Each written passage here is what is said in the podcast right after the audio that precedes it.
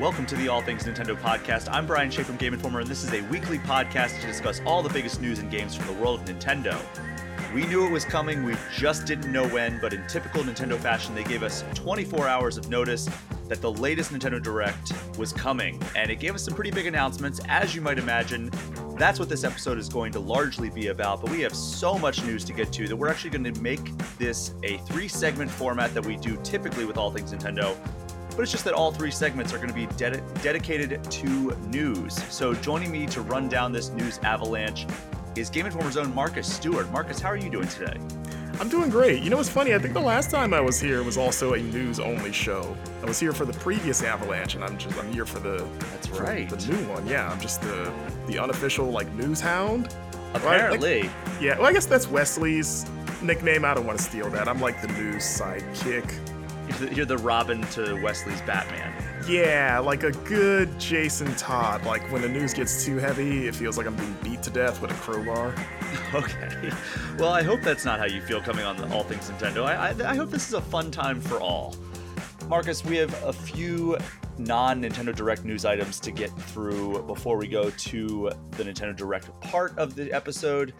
And uh, wouldn't you know it, we have some Pokemon news to start this episode. So, the next Pokemon trading card game expansion, have you seen uh, what it's themed after? I have not.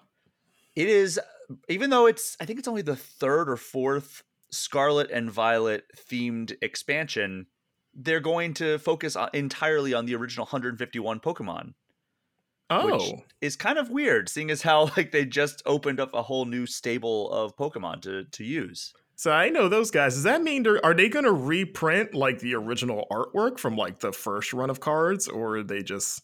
I don't think so. They've done that a few times now, right? Like they did that with Pokemon Evolutions. Uh, I want to say four years ago now. They're doing some of that with that like premium Pokemon, uh, what, the the the like the premium battle starter kit or whatever it's called, um, that they announced during Pokemon Day this year. And there's gonna it's gonna come with like a, a Charizard and a, a Venusaur and a Blastoise, from what I understand but I think these are all new cards for these Pokemon, just focused on the original 151 monsters. Okay, nice. And Maybe for- this is my chance to finally get a Charizard. I mean, you, you can get a Charizard from almost any expansion at this point. I think that almost every expansion has a Charizard. Um, I, I know that I've pulled several Charizards from different expansions, but when I hear that like the Poke- the next Pokemon trading card game expansion is themed after the original 151, that's like a, a say no more moment for me, right? Like I love the Pokemon TCG, and I, I do galleries of pretty much all of them on GameInformer.com as they come out. But the original Pokemon in red, blue slash green will always have a special place in my heart. And uh, you want to guess what this uh, expansion is actually called? Uh, actually, I I can't. I don't know. What's it called? It is called 151. oh, okay. I guess that makes sense. yeah, it's Uh, called you know. Pokemon Trading Card Game Scarlet and Violet 151. And uh, so yeah, in addition to that, there's going to be several rare, rare and special illustration cards, and there will also be ultra rare full art cards. And I've never seen this designation before. Three hyper rare gold etched cards. Oh, so hyper rare is a new thing. I, I don't recall hyper rare being a thing. I've heard ultra rare, but hyper rare—I think that's a new des- new designation, or maybe a very rare designation, a hyper rare designation that pops up. Because I, I've been reading kind of like the the little handbooks that come with all the elite trainer boxes, and I don't recall seeing hyper rare. Though maybe I'm just completely uh, misremembering. But the thing about this expansion is it seems like it's not going to be available with booster packs. So you're going to have to instead buy special collections, which can definitely be frustrating. But that seems to be the case with a lot of these like kind of special Pokemon TCG expansions.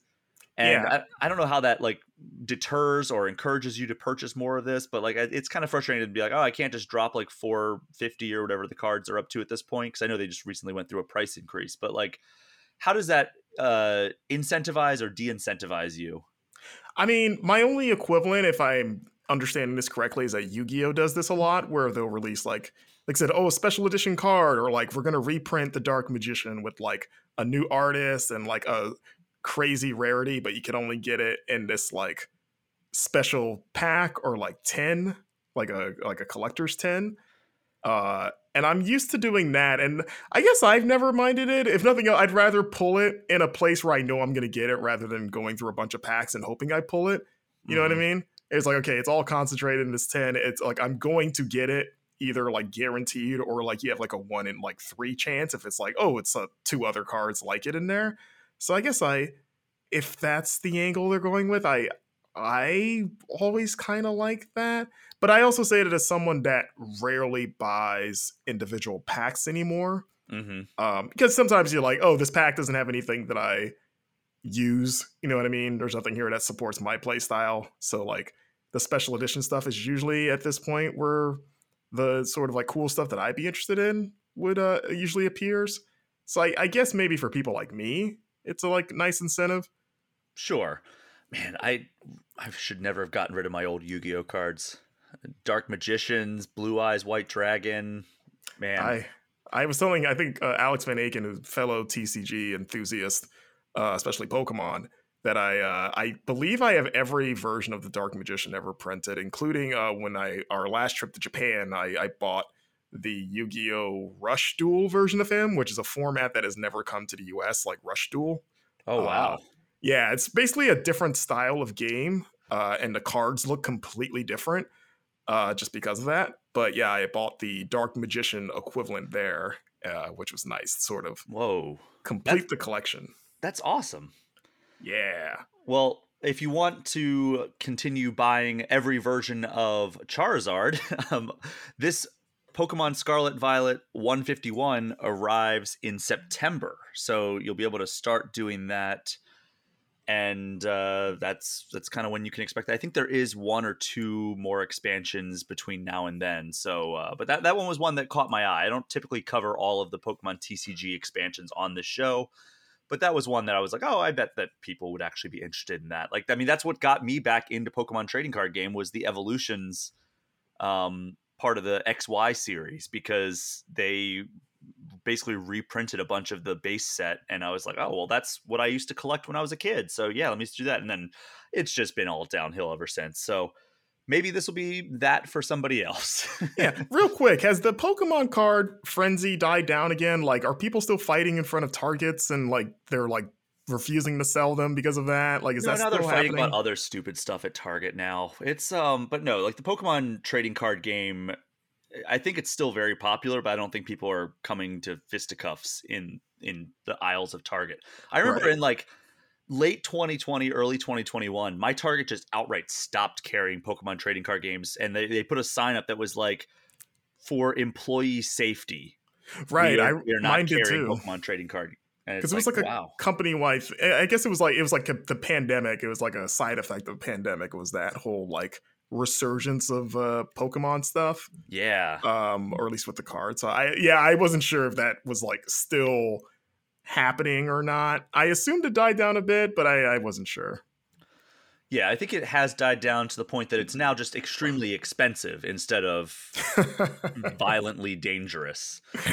yeah, Um, so, speaking of things that are still kind of expensive but not violently dangerous, uh, if you're stupid like me, you went out and bought a price gouged amiibo when you were missing uh, one, just one in the set of Zelda amiibos when Tears of the Kingdom came out.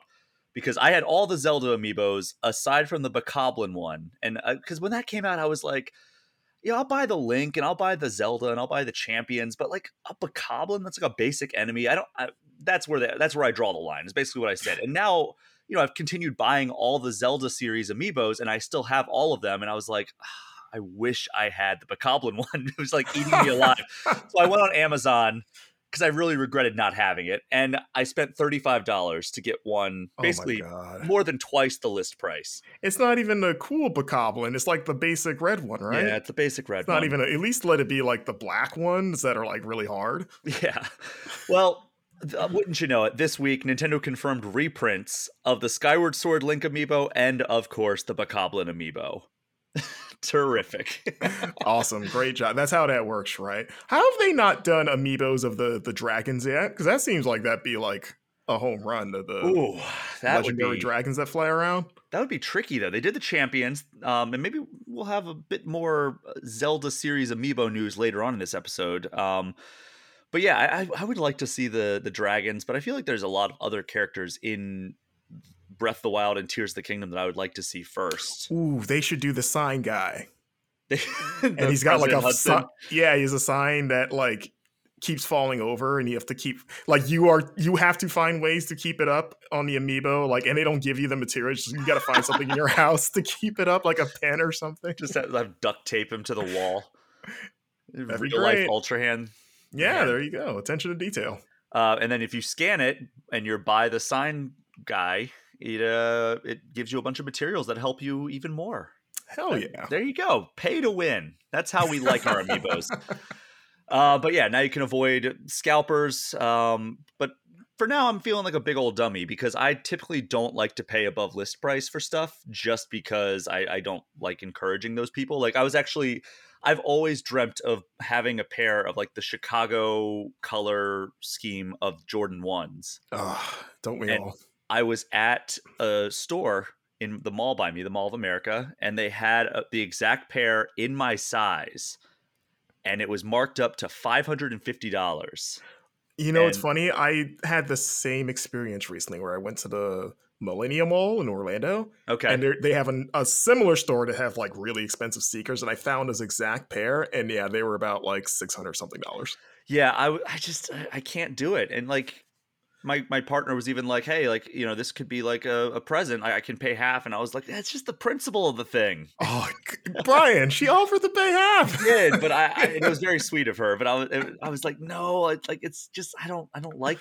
I feel dirty doing that. You know. I don't. I mean, at that high of, a, of a markup." Can, well, can you even get them at like whatever the original retail price is no, at this point? So no. it's like that's kind of probably the best you're going to be able to get ever. but also, I, I, feel like I would be worried every time I wore them. I'd i mean, like, you oh wear them for God. special occasions, right? Yeah, but you like, just I'd wear also, them day to day. I would wear them at like Summer Game Fest. I'd, I'd, yeah, I'd wear them to the JW Marriott. yeah, well, I'm, yeah, I'm saying, yeah, you wear them for stuff like that, but you're not wearing them to go grocery shopping. I might. You never know.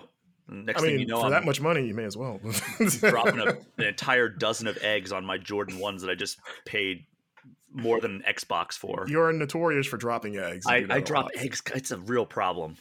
Uh, but anyway, the last story before we dive into this big old Nintendo Direct.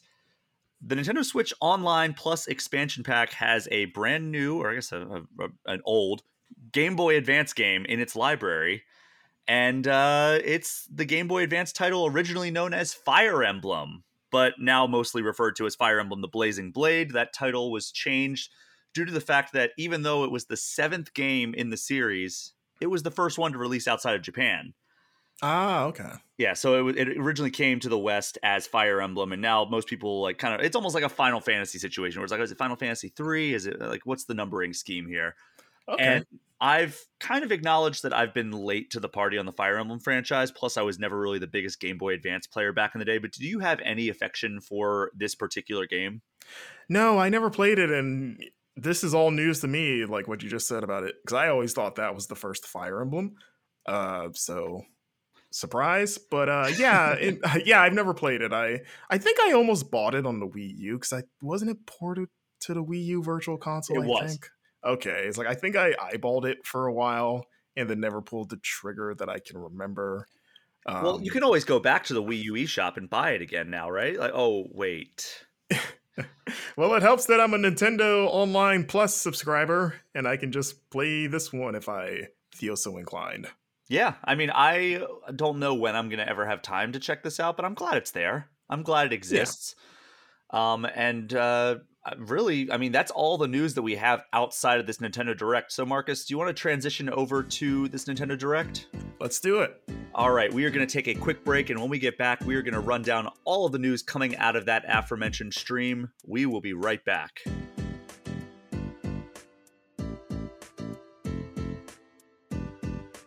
As expected, Nintendo steered clear of the Summer Game Fest blast radius, but we still got a Nintendo Direct in before the end of June.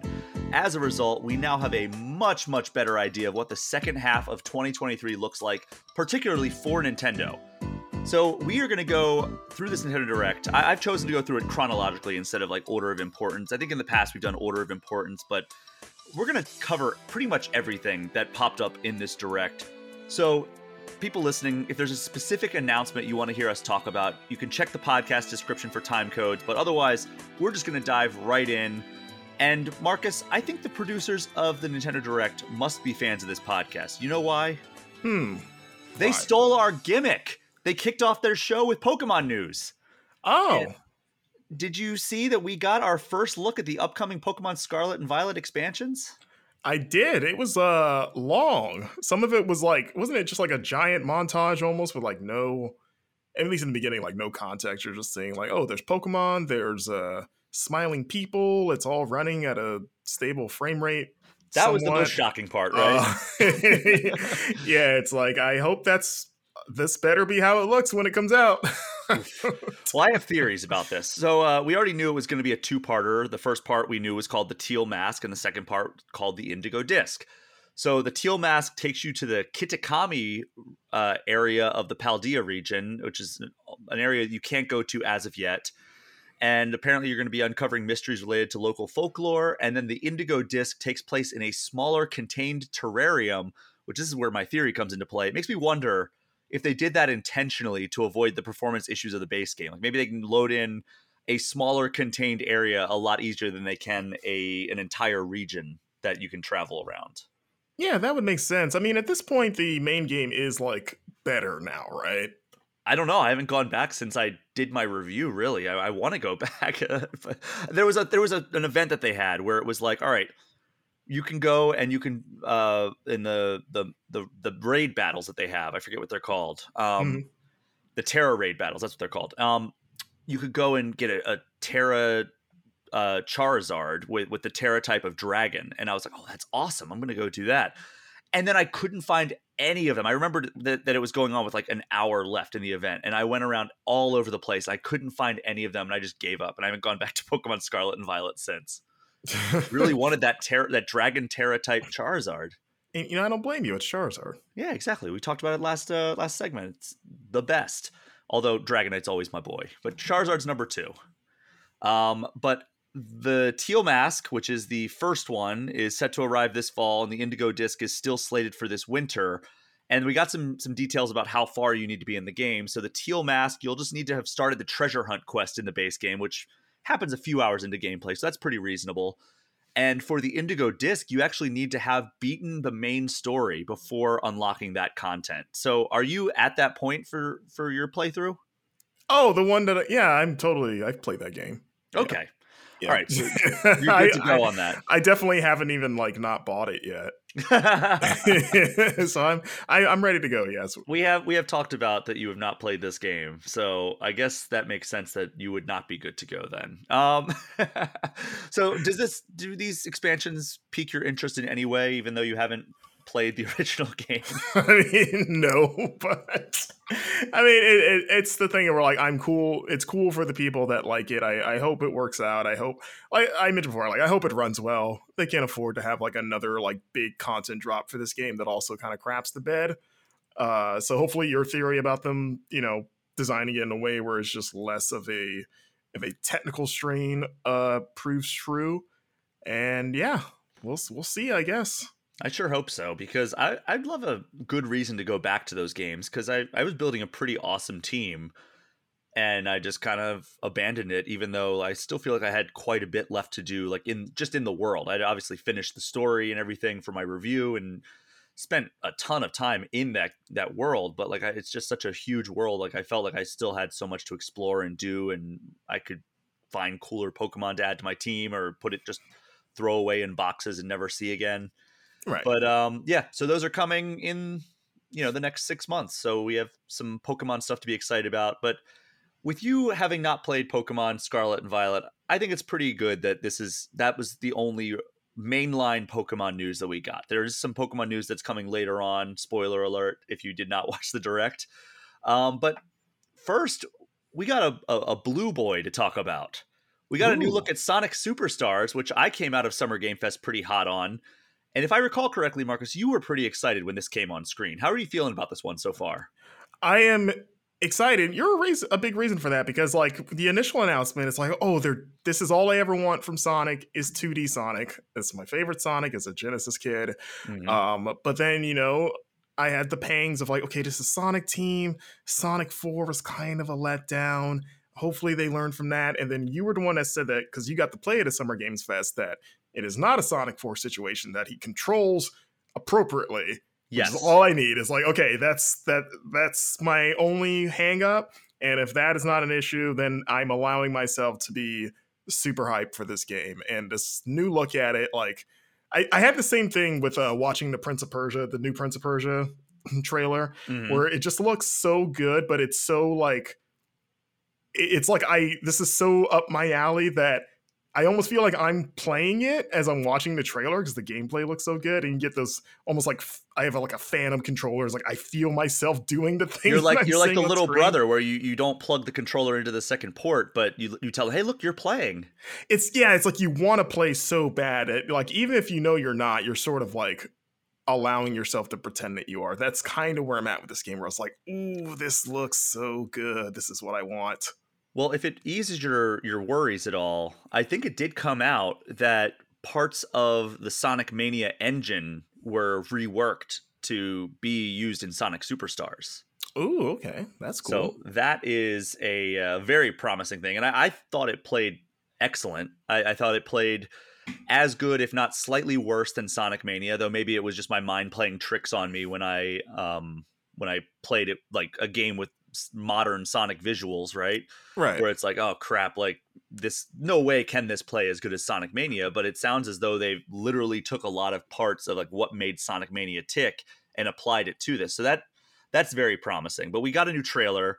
We didn't get any real new information, but we got to see the four player local co op in action, plus a new Emerald power that hasn't been shown, if I'm not mistaken and basically like it looks like sonic can reveal hidden platforms and rings and stuff so like it, you can activate it and if you do it in the right spot you'll find some new areas to explore which is kind of cool yeah. and they've already shown the one where like a bunch of clones run across the screen. I got to use that myself when i played the game and then there's one where sonic i guess gets to dash up a like waterfalls and stuff which could come in handy given like it still relies heavily on the the branching uh, paths in the levels so I- am still very high on this game, and I am excited to get my hands on it further. And if you want more on Sonic Superstars, you can head back two weeks, listen to my hands on impressions in full, and then also my interview with Takashi Iizuka, who's long been the head of Sonic Team.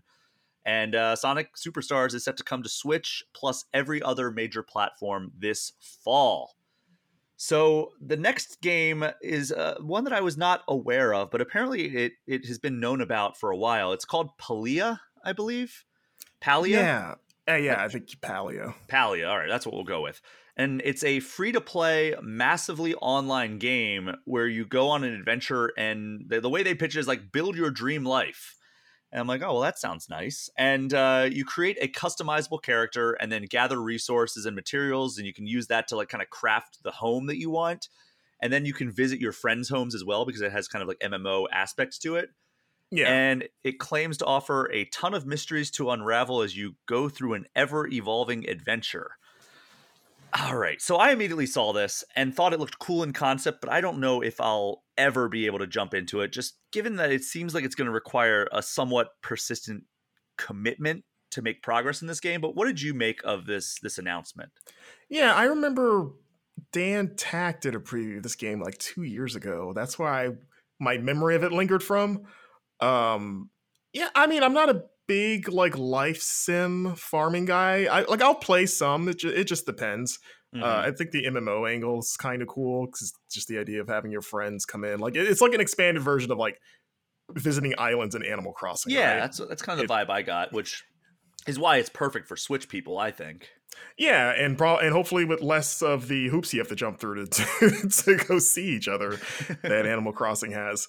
Um, I, it looks fine. I think it could be cool. Uh, like the art direction, I I don't know why it was like not bothering me, but it was like sticking out to me of like, man, it's just this like Fortnite, which a lot of games uh, are coming out um have a similar art direction that's sort of like stylized, almost like I don't know why I always associate it with DreamWorks, but I'm just gonna say DreamWorks quality that. with it.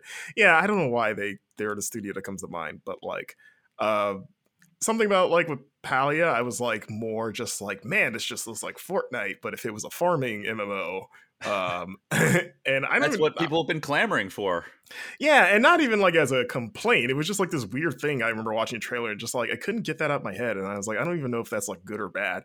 But uh regardless, I mean, cool. I you know it could be cool. It could be a fun thing to dive into. Again, I'm very like hot and cold with this these kind of games, but I'd be willing to check it out, kind of see where it lands. I, I was just saying that we need more farming games in general because there's just Oh. no, there's just so many right now. Good Yeah, I was gonna say, like, I mean, every other indie showcase, it's like every three games is a farming game of some sort. Uh, like is you know those those like you see people post things they're like i really hope this doesn't awaken something in me like that's what the games industry should have been saying when stardew valley came out because i think that really like Oh. awoke the the Yeah. farming genre when stardew valley hit the way it did I wonder how many of these people that are super big fans of this have ever become like actual farmers. Like, is there a person out there that is a legitimate farmer because they played Harvest Moon or Stardew Valley and are like, I, I got to do that. I need this in my real life. there's I have gotta to do be this. right like i got I want to know that story. like I grew up playing sports, but I got super into baseball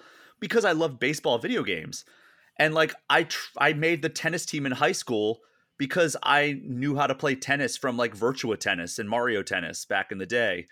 And it's like, yeah, like I mean, I've done stuff in real life. I wrote a whole article about it's called How Gaming Shaped My Life. It's on gameinformer.com about like how it really did kind of like influence decisions I've made in real life. And I, I would be very surprised if nobody is like has played like Stardew Valley or even like Harvest Moon or Story of Seasons and been like, you know what, I kind of like this like vibe. Let me just make this my whole life.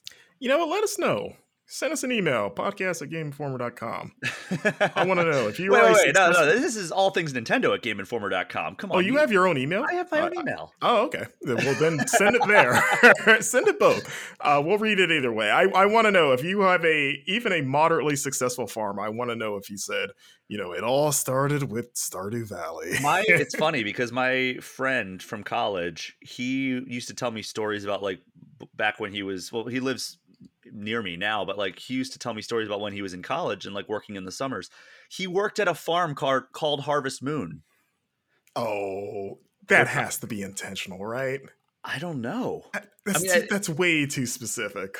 i would imagine that the harvest moon is probably eh, i bet that farm's older than the game series Well, the game series started what early '90s, like SNES, i don't know i mean I'm. I think that the like farm the first one. is probably a generational thing Yeah, I guess they didn't say how old the farm was. yeah the farm probably has been going for So it could have been renamed though. Since have been America has been founded. like it could be an old farm, but it could have gone through different names. Like maybe the most recent person that took it over was a Harvest Moon fan. It was like, I'm just gonna call it Harvest Moon. I don't care. now, if somebody comes up and is like, "Hey, I'm working at this farm. and It's called Palia," I'm gonna think something's up. I'm gonna say there were better farm ga- game titles you could have used, but okay. Uh, but anyway, Palia is coming to Switch this holiday season, but it's also coming to PC, and apparently that's the version that's been around forever. But they haven't got an official date for that version, as far as I can tell. But they are doing stress tests and like. Is it an early access? Is it? oh, I'm asking. Um, I, I I've just been seeing. I, I I was on their website a little bit yesterday, and I, I could tell that they got some like stress tests happening, like server tests, and w- various ways that they're kind of. It seems like they're they're revving up for launch. So Oh, it, okay. it, it might be coming around that same time, or even a little bit before. But we'll see. Awesome. But uh, you know what? We got a new trailer for Persona Five Tactica, which I don't know how excited you are for that, but I'm I'm pretty excited for it because that is the newly announced turn-based strategy game starring the characters from Persona 5 and you know, as I'd mentioned with the Pokemon 151, that's all I need to hear to get in on a game when it's like the Persona 5 characters, but we really didn't get a ton of new information they, aside from they confirmed some of like the mechanics from the mainline RPG are being brought over to this game's battle system. But I did that, notice that there's a uh, new song from Lyn playing in the background. At least I thought it was a new song from Lyn, which is another way to get me to play a game because Lyn is amazing. She's the one that's done a lot of the Persona 5 series music. Oh, okay. Um, She's the, the the voice of like the singing. Yeah, voice in like most of those the songs. Last Surprise and all the other various Okay. songs. The, the female singing voice is Lyn. See, I've I've listened to more Persona Five than I've played Persona Five. Yeah, she's incredible, and you know, I, I I've actually tried to like get into her like non Persona music because she's on Apple Music, and uh, it's it's a very different vibe from like the the, the upbeat jazzy nature of uh, like jazz rock of Persona Five. So I kind of fell off quick there, but uh, yeah, she's very talented, puts out very good music with the the Persona team. But I didn't really need a whole lot of encouragement to begin with. But I will say that like even among Persona games, which always seem to re- receive a ton of spin-offs and follow-ups and and like new versions, Persona 5 really seems to be getting a lot of extra games. Like so we got Persona 5, we had Persona 5 Royal, we also had like spin-offs like Persona 5 Dancing in Starlight, Persona Q2 New Cinema Labyrinth, Persona 5 Striker, Strikers, not Striklers, and now Persona 5 Tactica. And that's not even including like all the crossovers and events we've got in other games. I feel like every other month I'm getting an email about like generic mobile game 7 adds Joker and Panther to to limited time event. And then of course like you know Joker's in Smash. We've gotten so many like cameos. You can get Joker's mask and Sonic Forces for your created character. Oh, I didn't know that. Uh, yeah, I mean, Persona Five is like the one, right? Like they've all gotten like since Persona Three, they've all gotten increasingly popular. But it feels like Persona Five was like the, the true like glass shattering. Like I mean, because it was so well received and Yeah. it's such a cool looking game. It's it's a game that it's probably one of the biggest like holes in my like um I guess like my my repertoire is not even Persona in general, but especially five. Like I want to play Persona Five. I own the original version of it, which I've been told by everyone is useless and that I should just play the Royal version. uh, they're like, why would you play that when Royal's here? There so are like, there are some diehard Persona fans who are adamant that the original is better than Royal. I disagree Really? with that. Having beaten both of them, I think Royal does a lot of really good streamlining. They make the one of the main villains a lot more uh, like humanized and like kind of deeper as a character. yeah, So I would definitely recommend Royal, even though you know it, it's funny because they add like a thirty-hour epilogue to the story oh my god, but it's not that much longer because the streamlining that they did throughout the rest of the game is done in such a way that it actually makes the rest of the game shorter. So when you get to that 30 hour epilogue, it's only probably another 10 hours total of of gameplay, like in in addition to your play. I think my play time because I, I took my sweet time with the original Persona 5, and I think at my my time was like 114 was when I wrapped up, and people were like, "Oh, that's slow. You should have finished it in like 100 or something." And I was like, "I took my time." fourteen hour difference. and then so I went to I, when I played Persona Five Royal, I was doing it for review, so I, I you know I kind of had to be efficient with my time, or more efficient, but I'd already played the game, so it wasn't that big of a deal. When I rolled credits, I think I was at like 124, so it was only like 10 hours longer than my Persona Five Vanilla playthrough. But yeah, so I am actually shocked that we have not gotten a Persona 5 fighting game yet. So, because Persona 4 Arena Ultimax is such a well received spin off for that game, a- a Persona 5 fighting game seems like a, a shoe in at some point, right? oh, like Persona Five Arena. Yeah, I'm just almost surprised that hasn't happened yet. I mean, it, it probably will, right?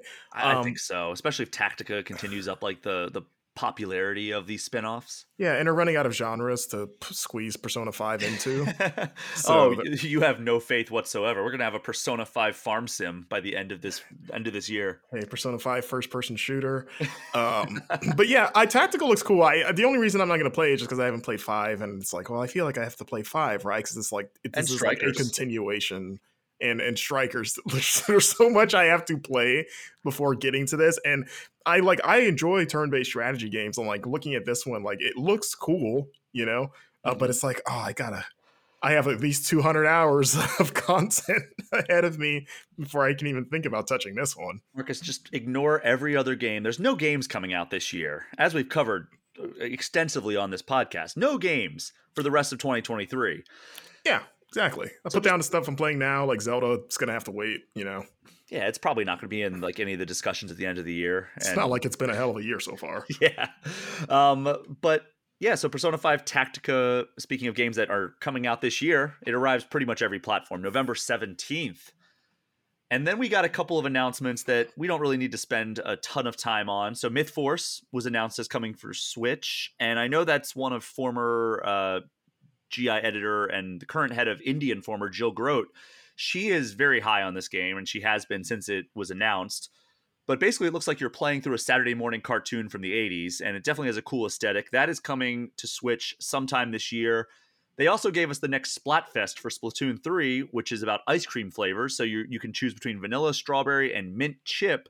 Which, Wait, what? as, as you pointed out, I know no chocolate, which is very strange. I guess they don't want to they don't want you having spraying like it's it's probably the same reason they don't have like a deep red paint because they don't want to look like you're spraying blood. They probably don't want to associate what it looks like when you're spraying brown all over the place. Is that the next?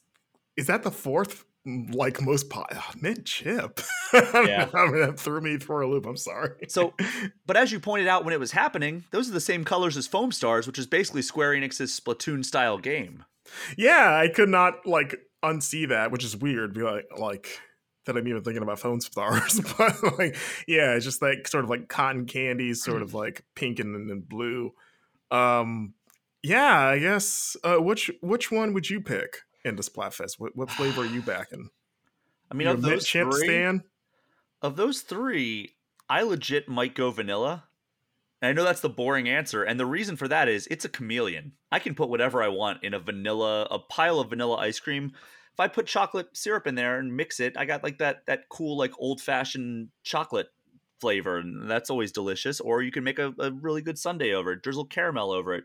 Vanilla is my pick, I think. Strawberry is very good on its own, but once you start adding stuff, you you start playing with fire a little bit there. Yeah, Mint- you got to tailor it. Mint chip, you have to be in a particular mood for that, I think. I've never had mint chip. I'm not a big mint guy outside of like just a mint.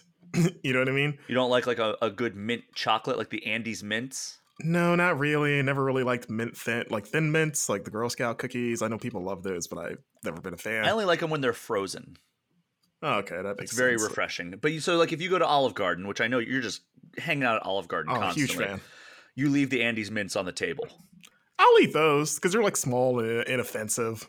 Okay, But like Do one, is, one is good. I. It's funny. I went. I know I went to Olive Garden within like the last year. I have not gone in probably seven years. I don't know if that was like a, a, a victim of inflation. They're like, we got to stop giving out these free chocolates at the end. this is really tanking the business. uh, actually, yeah, they do because I went to Olive Garden for like a first date last year, and they they we we did get the mints. Okay. So yeah, it's it's still a thing. But yeah, I yeah, I'm with you. I'd go with vanilla. Vanilla's great. You know the irony of the phrase uh, "plain as vanilla" is that you know vanilla the the bean is one of the most exotic ingredients on earth but like vanilla is just like in society it's considered like plain and boring You know what? I am drinking a, uh, a chocolate espresso drink right now with, and I've decided based on this conversation, I'm gonna make myself a vanilla latte at the end of this episode. Ooh that sounds good That's what I'm going for after this, and Yeah, that, you can't really yourself. you can't really do Splatfest for like best coffee flavor because they'll all just be the same color. i would like that just like the coffee connoisseur's dream like you know do you like a nice dark dark roast light roast medium roast different like, shades of brown. yeah just like you want french roast or do you want colombian which one are you going with cuban coffee i'm gonna go i think i'll back that one Oh man. So Marcus, I said that we didn't have any more mainline Pokemon news. But we got some other Pokemon news. We got an update for a game that was announced in 2019. Back in May of that year, right after the Detective Pikachu movie hit theaters, the Pokemon Company announced that a new Detective Pikachu game was coming to Switch, and then they disappeared off the face of the earth. Did you play that first one that came out on 3DS? I did not I didn't either, but I assume you saw the movie, right? i did How did you how did you like that movie? Uh, I probably liked it less than maybe most did, but I thought it was fine. That's because you're a Pokemon hater. I honestly, the, the my favorite thing of the movie was looking at the Pokemon, like just seeing them in the real world, and like every time a new Pokemon came on screen, I was like, ooh, like a little kid, because you, it was exciting and they looked good, and also you got like the first like to scale like, okay, that's how big a Mr. Mime is compared to the average person. Okay, now I know. you know? well, you got that in the anime. Yeah, but like it's still a cartoon. You're like they could exaggerate if they wanted to, but now that I see Justice Smith, who is not a cartoon, um, I can say like, okay, he's this many Justice Smiths tall. Yes. that's that's it's like, it's like they say Americans will use anything but the metric system. um, but yeah, so both Tim Goodman, who is the Justice Smith character, does not look like Justice Smith in the games, and the talking Pikachu are back. And as just as the Tim Goodman character does not look like Justice Smith, the Pikachu does not sound like Ryan Reynolds in the game, but he does drink a lot of coffee and solve mysteries in Rhyme City. So uh, this game, which everybody I think thought was probably just vaporware at this point, because it's been more than four years since we heard about it. It is coming to Switch on October 6th. So we actually have a date for it. So it's called Detective Pikachu Returns. Mm. So I don't know. I, I, I think it would do them good to release that first one on Switch because I, I don't know how many people are going to fire up their 3DSs to play the original one. But I do have the Detective Pikachu amiibo. And, oh, I didn't uh, know that existed. Yeah, I got the giant one. There's a, there's a regular size one and there's a giant sized one. I have the giant sized one. oh wow! You know, I have to. I, I don't was it here or it might have been on the GI show with Kyle, but I kind of have to eat my words a little bit because I I think it was with Kyle where we talked about a sequel. And I think he also brought up because I I had not I was not aware that this game had been announced that long ago. And I was and I was saying that it wouldn't they would announce the sequel to the movie before a sequel to the game. Okay. Because the movie's just more popular. And I was like, oh, there's no way it's like they announced the movie first and then they announced the game sequel to piggyback off of that announcement because that just makes sense but uh, no they didn't do that and we still have not heard about the because uh, they I, they are making a sequel to that movie aren't they? Yeah they haven't shown anything but it, it seems like they're basically just kind of saying like yeah it's happening and now of course with the writer's strike going on it's probably oh. even further off. Yeah. Um, but yeah i mean i was actually kind of surprised to see this pop up as well it just seemed like, all right, well, this is a thing that they announced, and kind of in the height of the Pokemon or the Detective Pikachu movie popularity, they announced this because I think it was like a week after the movie hit theaters is when they announced this. So it's been that long. Yeah. And now we're at the point where it's like everybody's kind of forgotten that movie even exists. I feel like when people talk about like, oh, like the let's talk about the best video game adaptations, they're like, yeah, the Mario movie, there's Sonic, there's The Last of Us. I think people kind of forget that Detective Pikachu is a very well received video game adaptation.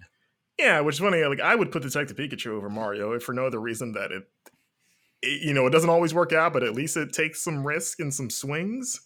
Um, but I think it's because because I I had to remind myself that this was a pre-pandemic movie. Yeah. And I think that's probably why it feels so far away. I don't know, something in my mind, I was like, that was 2020, right? Like, wasn't that like pandemic year? I was like, oh no, it was 2019. Yeah, Sonic uh, was the pandemic movie. Remember that was like the last movie everybody saw before yep. the, the, before everything shut down. Say, yep, that was true for me. I remember seeing Sonic One in an empty theater and be like, "Oh no, this is gonna bomb," and then it ended up doing great. So I don't know. If empty just... theater because of like the pandemic, or no? Just... This was like probably two weeks before the U.S. really started shutting stuff down. Oh, okay. Yeah, I think hmm. it was like late February was when that hit, and then mid March was when everything really kind of came to a head for us. Right, because that was a it came out on Valentine's Day. I remember. Oh, okay. Part, so yeah, that was part of the marketing. Like, hey, take your date to see right. see Sonic. It was, a, it was basically a full month before everything shut down. So no, it was not likely due to any kind of pandemic fears or anything like that that my theater was empty. I think I literally saw it with like three other people opening night. I guess I everyone like, oh, had no. wanted to see it had seen it or everybody was doing real Valentine's Day stuff. uh, so after the uh, Detective Pikachu Returns announcement or reemergence, whatever you want to call it, we then got what I thought was going to be the climax of the Nintendo Direct when the Super Mario RPG opening appeared in all its 16-bit glory and then did exactly what the Sonic Superstars announcement trailer did a couple weeks ago where it suddenly transformed that same scene into modern graphics to reveal that Nintendo is remaking the SNES Classic. And I know a lot of people have been wanting some kind of revival to the Mario RPG series, since most of the kind of Mario starring RPGs that we've gotten in recent years have been Paper Mario or Mario and Luigi. But I can't believe this is actually happening. I've never actually beaten the Super Mario RPG, but I stand by the notion that it has one of the coolest openings of any game from the 90s. Yeah, I've only ever played the first like hour of it. and that was like in 2020 or 2019. Like I I never had it as a kid. Um so this is up my alley because it's like oh I could go back and play the is it isn't it on the um it's on the SNES Classic, isn't it? It's on the Classic. I do not think it is on the Switch Online though. It's not. Um, but I have the SNES Classics. I was like, oh, I guess I could play that old game anytime I want. But now I'm just like, I think maybe I'll just wait for this one, especially because from the gameplay we saw, it looks like a pretty faithful remake. Like it doesn't look like they're really changing much outside of just making it look nicer. I'm sure there'll be maybe some smaller tweaks, but I think I saw some comments online from people probably being snarky, but also being like, oh, another remake of a popular RPG. I guess it's going to take all the turn based out and it's going to be an action game. I don't know. This uh, seems pretty faithful, as you'd mentioned.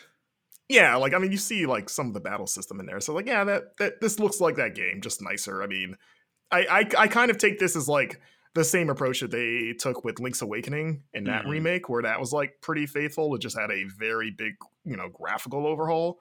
So yeah, I think it's in line with that. Um, which I mean, that's the think, only uh that's those are the only things that they mentioned where like, you know, it's it's modern graphics and maybe a few like gameplay features that yeah. they, they said like that there's no other real details, but it seems like the graphics are the main selling point. I'm sure there's some quality of life stuff just to make it feel nicer. Um and I think it looks nice. You know, I, I like that they like it still has the sort of like squat character models yeah. from Mario RPG. Um, and they didn't really mess with that. I feel like they could have easily just made them like their traditional models, just in a isometric world. But I kind of like that Mario looks like somebody pushed him down with a thumb. I, I, like that they kept that because I, I think that is like an identifiable part of that of that game. Like when I see that version of Mario, I think of Mario RPG. Do you think that? I mean, I feel like they have to, but do you think Mario's house still has the Metroid poster? Like of Samus? Yeah, I mean, I would think they would, if nothing else, double down on some of the Nintendo Easter eggs, right? Like uh, all that's it's not like Nintendo has to like find any kind of like special permission in order to use their characters. Like they can just be like walk down the hall, be like, "Hey, do you mind if I?" hey, we're doing this, by the way. yeah, like Miyamoto to just be like, "Hey, we're using Metroid in Mario." Yeah, I don't think he even ask. He just tells them. Yeah, they just have to be like, "Okay, I guess sure." Um, maybe the Metroid Prime Four release date is in Mario's house in that the remake. Be, that would be wild if they did that. Uh, but we know the release date for this one, Super Mario RPG, coming out November 17th. So, like I yeah. said, no games coming out this year. Uh, but I, I, could feel people's excitement through the screen when this happened. And I, I, was even excited as somebody who had never really like made it beyond the first several hours of this game, the original game, uh, Legend of the Seven Stars. So as you'd mentioned, that is on the SNES Classic if you do want to check that out in the meantime. Otherwise, you can wait for this, which comes out November 17th. But yeah, I'm I'm very excited for this. And again, I thought this was going to be kind of like the the high point of the direct when it happened. Yeah, I'm psyched. I'm absolutely going to play this. Uh, but that so that was that was a great announcement, and then they followed it up with two more announcements from Mushroom Kingdom characters. Peach is getting her own game which I, was surprised. We got Super Princess Peach on was that 3DS or was that just was that DS? That was DS in wow. 2005. I, I, looked it up for the the piece because I have that game, um, and that game was good. You know, some of the like emotional powers maybe yeah a little sexist, but um, yeah, but as a like literally her powers were like if she would get like angry or sad, like she would just like become super powered. Like crying was like a, a power yeah, her. like she would start crying or she would get like really, really angry. And it's like, wow, this is kind of leaning into some stereotypes. Yeah, so the wrapping around it maybe not great, but the game itself I, I think was really fun. Yeah, it was just uh, a fun and, 2D platformer. Yeah, and it did and it felt like its own thing. It wasn't like just a Mario game with Peach. Um, so I'm excited for this. I I feel like this might be a different thing. I feel like if it was going to be sort of an evolution of Super Princess Peach, it wouldn't be as mysterious as it is. I don't know. Yeah. I, I, it seems like it's still a side scroller of some sort, but I mean, I guess it There's doesn't some depth to it because she walked back towards right. the the place. It looks like So basically, what happens is there's a very sh- the, no details whatsoever aside from a very very Yeah. short cryptic gameplay clip that shows it, was not even a trailer. It was just Yeah, like not hey, even a name. The game doesn't have a name. shows her stepping onto a platform and then her outfit begins to change. So I'm assuming some kind of like job system or like you can go there and like instead of like collecting mushrooms or whatever, like her power ups are going to be like costumes that she wears, almost like Final Fantasy X 2, which is a game that's still kind of fresh on my mind. But like, yeah, it, it said that like they're going to have more information in the future, obviously. Um, and the game will come out next year. But that that's my theory is that there's going to be some kind of like jobs system in there, even if it's not like an RPG. I think it's going to be some sort of like class system there for her. Yeah, this is a good um, sort of like follow up though, or piggyback to the Mario movie and like that movie's Oh, I was interpretation thinking of Peach too, of her yeah. being like a little bit more of a badass. So like if there were any people that like maybe that was their first first exposure to Princess Peach, or at the very least like a oh I didn't realize Princess Peach could be more than just the the MacGuffin in a game. Uh, I I can want I like her more now, and they're like, hey, here's a game that just stars her, and she does a lot more stuff. I think that's pretty smart on Nintendo's part. so, and obviously this is this must have been in the works for you know a good while, but But so is the movie. And yeah, and that too. So it just seems like that's just some some smart brand synergy there beyond just it being obviously like a Mario game of like, hey, remember how cool Peach was in the movie? Well, we got a new Peach game coming. But yeah, I was thinking that as well, where it's like, well, it's a good thing like they made Peach in that movie, you know, one of the most popular movies of the year. I think it is currently the most popular movie of the year. Um, they made her such an amazing character in that movie because now that's what that's the interpretation that's fresh on everybody's mind. So it's like, oh, cool. Now we get to play as her in whatever this game ends up being. But I would imagine we're going to learn more about this later this year, and then They should get Anya Taylor Joy for the game. Oh my god! They should just. I'm just saying, like I know it, it'd be a lot of money, but as money is one of the things that Nintendo is not short of. I'm just saying, I would, Right now, yeah. I would not, I would not want Chris Pratt to voice Mario in a game, but I would actually be okay with Anya Taylor Joy as Peach in a game. I don't know. I, I I feel like in the games they're kind of like going to continue on. Like we're not going to have these characters say full sentences. We're just going to have No, them. no, but Yeah, I, I don't want full sentences from Mario. I mean, I've heard full sentences from Charles Martinet as Mario, and it just it falls apart. Peach talks in the RPGs though, so I don't think that's as much of a stretch. Yeah. like, she, she speaks full text sentences in all well, those games. well, Mario has spoken full text sentences. Has he? I'm pretty Okay. sure. I mean, I'm I'm so used to Paper Mario where he's kind of mute, and like the Mario Luigi games I've played, I feel like he's still kind of like a mute little like dog, basically, where everyone just. has he spoken them in like the Olympics games? Because I know there's a Oh, story I don't know to about that. that. And I, I know there's a lot of dialogue in the, the 2021, so I'm I'm assuming he said some stuff in text. yeah. I just feel like in the RPGs, he kind of just emotes to everyone. Hmm. Like Luigi is the one that talks, but like Mario just like raises a fist to let everyone know that he's he's down for whatever or something. you know? Wahoo, indeed. That's what he says. Yeah, exactly. Um, but speaking of Luigi, they announced that Luigi's Mansion Dark Moon, which was a previous 3DS exclusive, is also Yeah. going to be joining this Peach game to coming to Switch in 2024. Which, by the way, maybe I'm reading too much into this.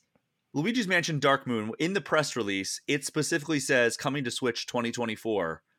The Peach game, it just says coming out next year. Right. I'm wondering if there's a reason they're leaving off the word Nintendo Switch in that. Oh, I didn't realize that. Uh I mean, again, it might have been said in the direct itself, but looking at the press release, it just says coming out next year. Whereas Luigi's Mansion Dark Moon, it says coming to Switch in 2024. You know, it's funny that they even say coming to Switch at all because it's like, where else is it going to go? You guys only have one platform right now. It's not like you have a thr- like a DS out there too or anything like a, a true handheld. It's like literally the only Nintendo hardware is the Switch. You really don't even have to say that this this game is coming to Switch. It's like, yeah, we we know because that's yeah, of course. Yeah, so like, Oh. here's what it says: like, uh, Super Mario RPG. At the end of it, it says Super Mario RPG launches for the Nintendo Switch on November 17th, and then this one says a visually enhanced version of Luigi's Mansion Dark Moon, originally released on Nintendo 3DS, is currently in development for Nintendo Switch. And then this one says Princess Peach will star as the main character in her own game, which will be available in 2024. Stay tuned for more information about this game in the future. So every other entry says coming to Nintendo Switch except that one. So that that get your tinfoil hats on, people. You know what's funny? Uh, I don't know if you saw this, Brian, but did you see uh, the GameIndustry.biz interview with uh, Yves Guillemot from Ubisoft? Where he talked about the sort of like commercial failure of the Mario and Rabbids sequel, uh, Sparks of Hope. I saw some headlines from it, but I didn't see the whole interview. Well, like the, the the big headline was him saying that apparently Nintendo, like during the game's development, had suggested saving that game's release for the Switch successor. Mm-hmm. And that they decided, like, nah, you know, it's been five years since the first one. Like, I think, I think we'll just put it out now. And then he thinks that, oh, if we maybe it would have performed better if we listened to Nintendo and saved it for the Switch 2 or whatever it is. Uh, so like just hearing that of like, oh, okay, like that. I mean, you would assume that a Switch successor is coming sooner than later, just because the Switch itself is long in the tooth at this point. Mm-hmm. But like that feels like it brings it a little closer. Of like, okay, this game potentially could have launched on the next Switch. You know what I mean? But like they decided not to do it. So does that mean that it could have come out you know, theoretically next year when hypothetically a Switch 2 comes out, you know, could that have been like a launch game perhaps or a launch window game?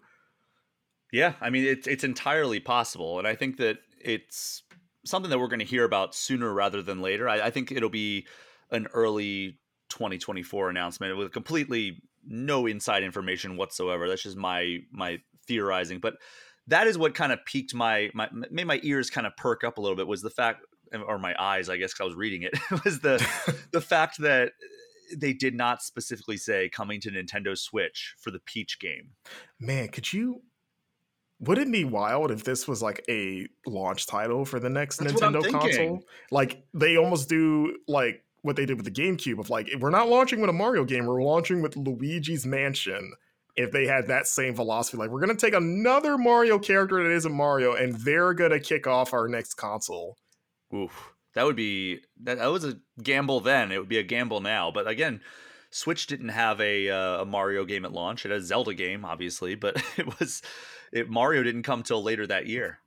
Yeah, I mean, I think it would do better simply because the Switch is so beloved and popular that anything that's going to follow it up will probably be fine. Especially because it will most likely be in the Switch wheelhouse, like in, in terms of so. being a hybrid console. I I don't know how you go back to just doing a home console at this point. You know what I mean? Yeah. it kind of has to be both now because it just works and people love it. Yeah, I mean, I, I kind of look at it where it's like, you know, it's we got the PlayStation one, two, three, four, five. Uh, I think that it, it would make so much sense that now that Nintendo has really found like its place in the marketplace to kind of continue on that line, right? Like, yeah, we had the GameCube was like kind of a dis like the, the Nintendo 64, as beloved as it was, it was kind of outsold by some of the other the other consoles of its time. The GameCube was annihilated by the PS2. The Wii obviously did great at first and then kind of fell off. The Wii U, we know that was kind of an abject failure in terms of sales. And then uh, the Switch has been the greatest thing that Nintendo's done in forever, right? Like, so it would make sense that they'd want to continue on that. But then, uh, like, Nintendo always has this weird thing where, for better and for worse, they always feel like they need to innovate in some way. It's like they can't just put out, like, oh, this is the same thing we did before, but better. It's like they always have to have some sort of innovation in their hardware. And it I, I hope they don't shoot themselves in the foot with that, where it's like they, they kind of apply that philosophy and ignore the if it ain't broke, don't fix it. I mean, you say that, but I mean the Switch is basically the Wii U but better. you know, I mean, it's, like it's the full step of the Wii U's half step. Yeah, it's like, hey, that thing we tried before, we're doing it again, but like you can actually take this thing to a different room now. That be uh so I mean, I could I don't know. I just because of how successful it is, and it's just such a great idea. I could see the Switch 2 having like a new gimmick attached to it, but I think it's still a Switch at its core. You know what I mean? Like that's just the foundation going forward, and they're just gonna so. layer on top of that. Like it can also do this thing. You know? I really hope so. Uh, but Marcus, we are we still have so much to go. this is going to be a long episode. Uh, so we got a few more quick hits that we can run down uh, pretty rapidly here. After that Mario break, the Batman Arkham trilogy, which is Arkham Asylum, an all-time great game that changed superhero games forever. Arkham City, which a lot of people forget, uh, they neglect to remember that it was a Wii U launch title. Yeah, but Armored also, Edition. What was yeah, it called? Yeah. It was, uh, but also arguably the best game in the trilogy and then Arkham Knight, which I remain as ex- or I maintain is extremely underrated. I think that that game rules. Even the Batmobile stuff, I didn't mind terribly. I know a lot of people crap all over that part of it. Um, I know it wasn't developed by Rocksteady, but I'm always kind of bummed that Arkham Origins is left out of these collections because it's not in the collection on PS or Xbox either, and you can't even purchase it digitally on those systems. Like it is backwards compatible on Xbox Series X and Xbox One, but you cannot buy it digitally so you have to is. have a disc in order to insert in there. But it's so weird how it's kind of like the forgotten stepchild of that series because it's developed by a different developer. Like it's still published by Warner Brothers. It's not like EA bought the rights for a year and then published the the Arkham Origins. Right. It's just a fun prequel story developed by another developer. It's like why why can't we have that part of the collection as well? Yeah, I'm. I don't know. I'm curious about that. You know, it's funny because I I went up to Ubisoft Montreal, who did Origins. To yeah. what I went up there for uh, Gotham Knights. Warner, Warner Brothers Montreal. Warner Brothers Montreal. Not Ubisoft. My bad. The other Montreal. Uh, but I went up there for Gotham Knights preview last year, and I I asked them about Arkham Origins, just you know, trying to find a through line of like what happened between that game and you know Gotham Knights, like what's carrying over, and they mentioned that like they were like, honestly, most of the people that worked on Gotham Knights or Gotham Origins don't even work here anymore.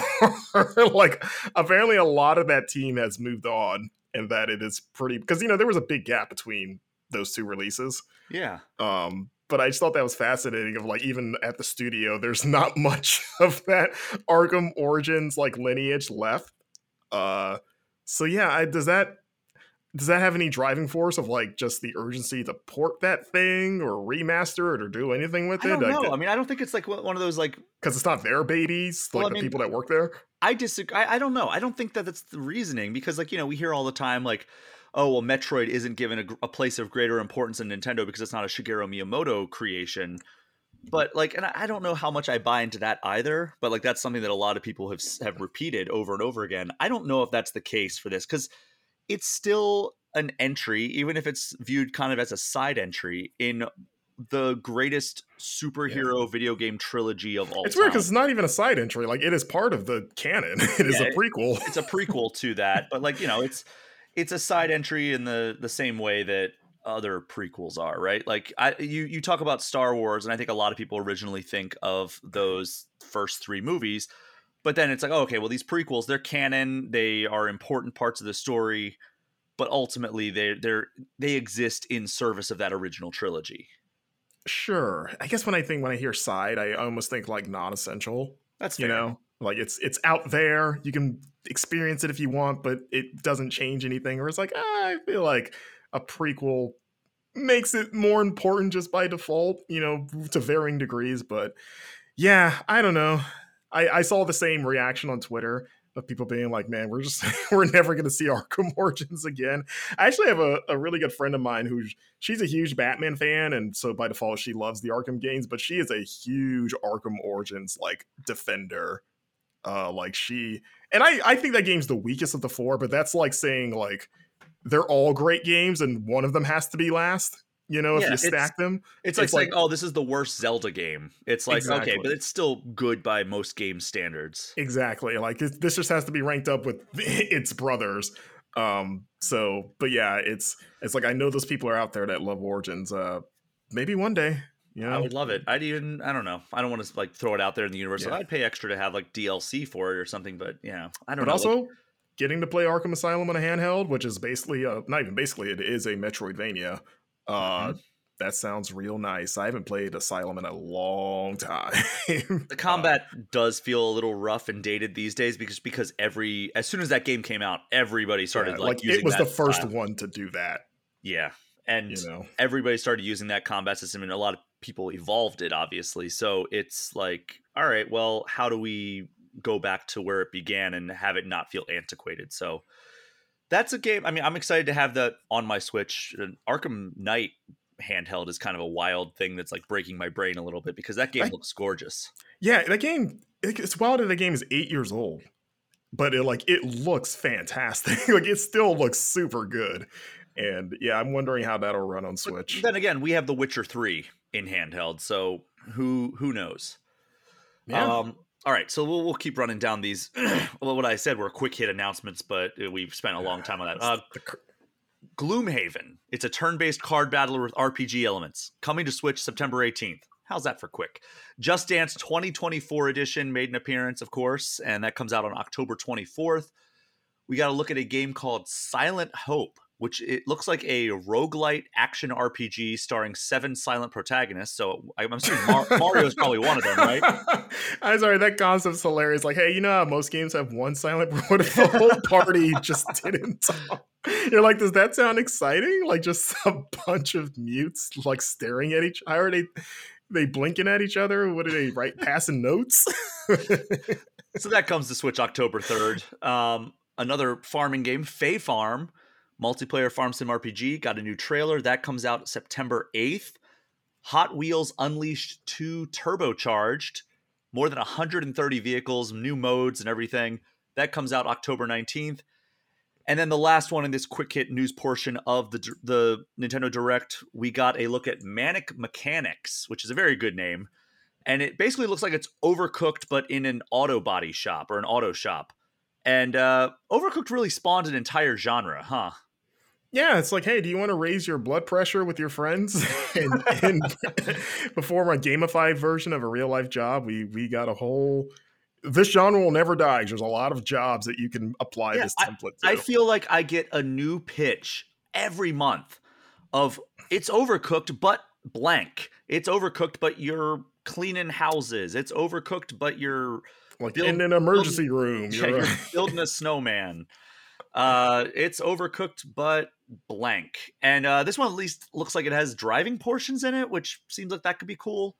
But uh, yeah, I, I don't know. Overcooked is an amazing game. My parents play Overcooked. That's how like popular that game is. Like when they have friends over, they have a PS4 and they will the the two games that they fire up are either Jackbox or they they fire up Overcooked and everybody has a blast. And it's like people who don't play video games whatsoever love Overcooked, love yeah. Jackbox, so it, it makes sense. But it like I, I, it's just wild that that's one of the games that kind of spawned its own genre of like this cooperation slash sabotage multiplayer where you're basically working extreme versions of everyday jobs.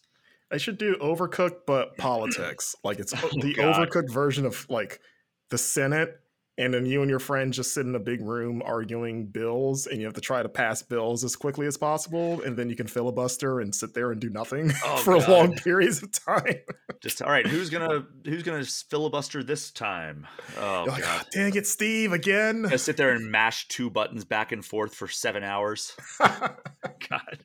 But uh yeah manic mechanics comes out on july 13th and then uh, you mentioned this earlier but we finally came up for air from that rundown of games and got our first look at the next Mario plus Rabbids Sparks of Hope DLC. It's called The Last Spark Hunter. And this one, uh, Mario's team travels to a musical planet with new areas and enemies, and it's available right now. So that's good. Nice. And I know you reviewed the game, but have you kept up with the DLC at all? No, it's funny because I have it because I the code they sent me was for like it came with the season pass.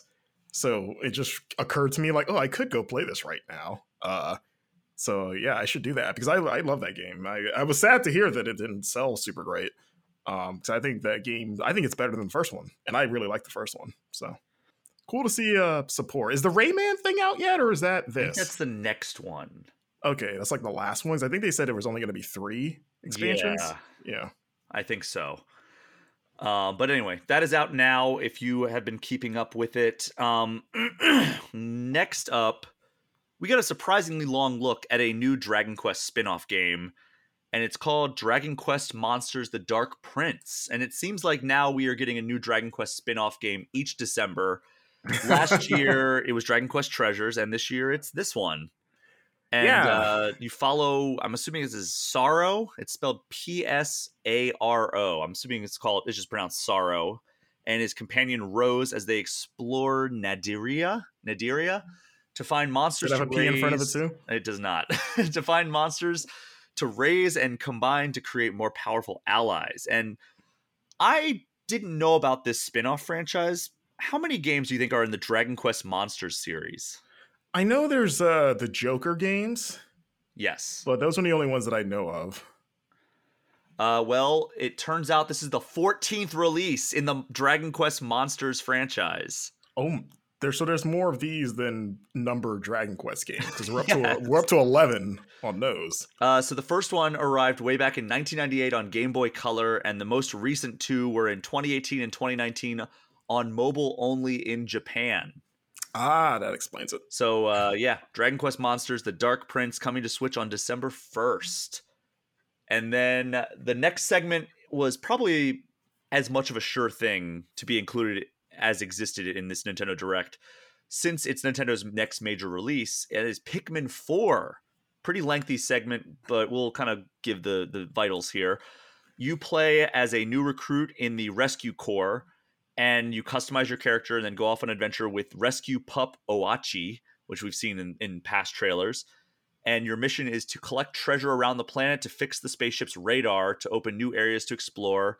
And then they show the underground caves, which are apparently completely different environments than the surface. So you can explore that and presumably find different treasures. And there's also Dandori battles, where you try to collect more objects than your opponent before time runs out.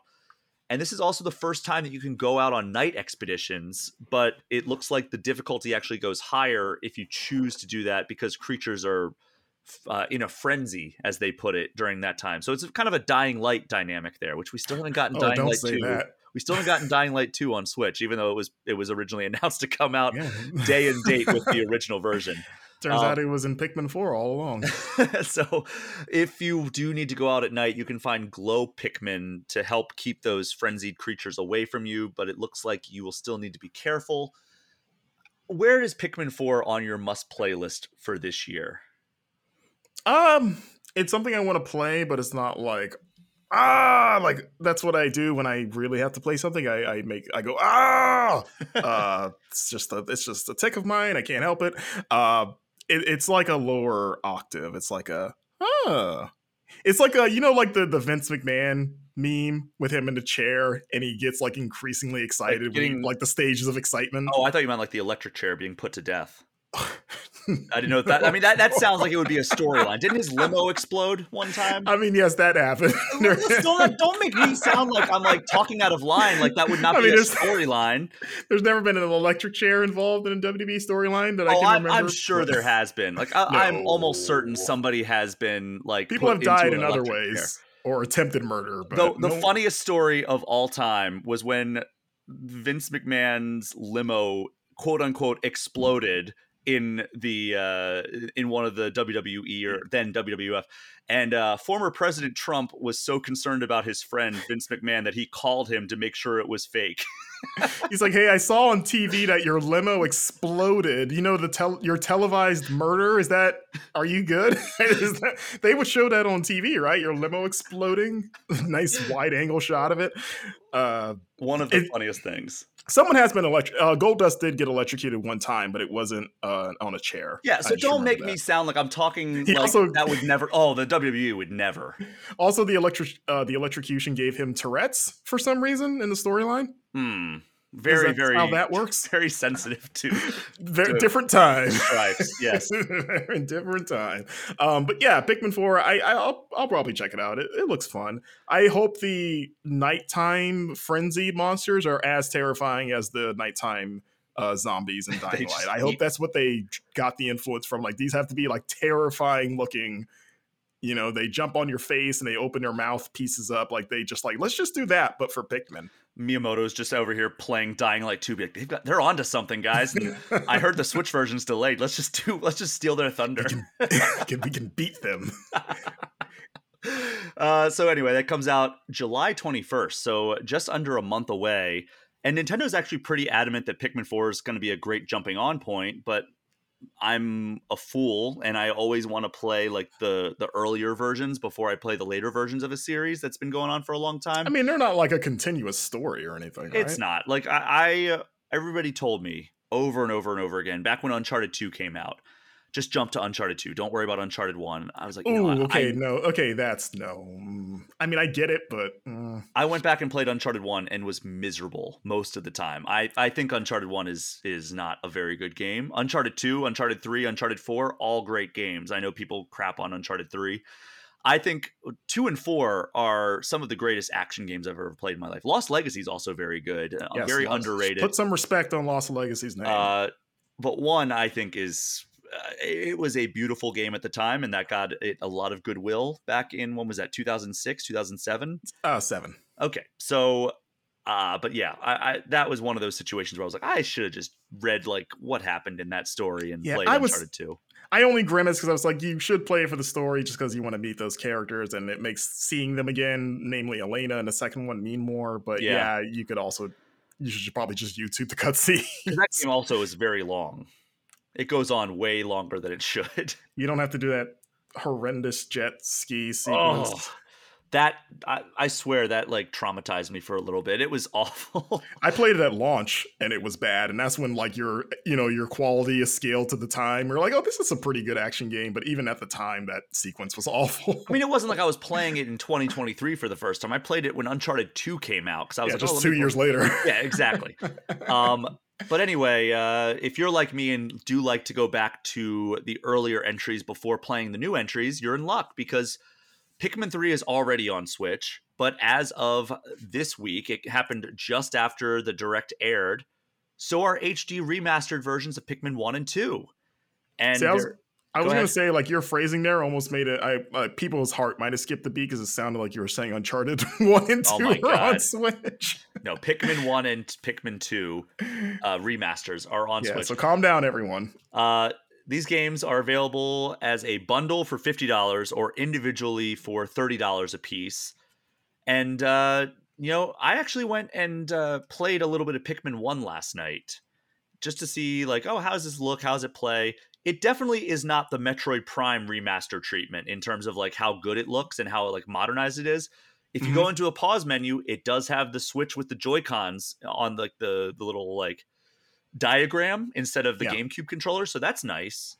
Can but, you play it with a GameCube controller, like with the oh, adapter? I did not even think. I, I think that adapter only works for Smash, right? I think I thought it worked for something else, like another it doesn't work for Metroid, does it? I assume not because they revamped so. it. Okay. I mean, that seems like a like it's like if it's there, you should just do it for like the old school nostalgia angle. Uh, but yeah, I don't know. That just occurred to me of like, can you just play it like the old way? I mean, it would it would be fun if you could, but I also think that the Switch Pro controller is a better overall controller, which may just completely remove any credentials or or street cred that I have with the Nintendo crew because I know there's a lot of people who love that GameCube controller. I have never really been one of them that's like, oh, that's the greatest controller ever. I've always thought it's fine. It's better than the N64 controller, which is kind of a low bar, but uh, it's it's the best. It's good for Smash. Yeah, it's good. For Smash. That's kind of where I'm at with it. Like, it's good for Smash, and it's other than that, it's a decent controller. But yeah, so I, I if giving me the like giving me the choice, I would always choose the the Switch Pro controller. I can't think of a single game, even Smash, that I would rather use the GameCube controller for. Yeah. But that's just but, me. Uh, Who knows? I wonder is uh the eight because they HD'd Pikmin one before for like Wii, didn't they? Yeah, I mean, that wouldn't be HD because the Wii or like re-released or because like I just wonder if like is this just a port of the previous sort of re-release that they did of this game, or if this is like a more like another update to it. The game was ported to Wii in 2008 under the new play control Pikmin. Right. Uh, I know there are motion control options, so it might be the Wii version, but there's also the standard control options. Okay. So I think that it, it, it kind of combined them, which is cool. Nice. Pick, uh, Pikmin One's the only game I've played in the series. Like I beat that game, and I came to that late where I played it on the Wii, uh, like the original GameCube version. Uh, and I liked it. I like people I know lament the like time limit stuff, but I actually got really into it. Like I kind of like that pressure of trying to do things as efficiently as possible, and I didn't care about starting over like a full day just to do like a run better. Uh, so I there's a part of me that kind of wants to go back to it, but then I've never played Pikmin 2, but then I don't want to get too Pikmin out before Pikmin 4 comes out. You know what I mean? Uh, so, but I'm glad this is here, and it's like I said, it's cool to have all four of them on the same platform now. Like the same with Luigi's Mansion, actually. Like with uh, Dark Moon coming next year, they're both both of those series are on one place now, which is great. Yeah, is Luigi's Mansion one on Switch? Yeah, they. uh Oh, actually, maybe no, they brought it to 3DS. Actually, yeah, I don't, I don't think it ever came right. to Switch. Oh man, it was, was only like... on 3DS. Yeah, it's it's on oh, GameCube okay. and 3DS are the two platforms. Okay, I confused. I, I knew that they had remastered it. I forgot it was for 3DS. But also, this gives me hope.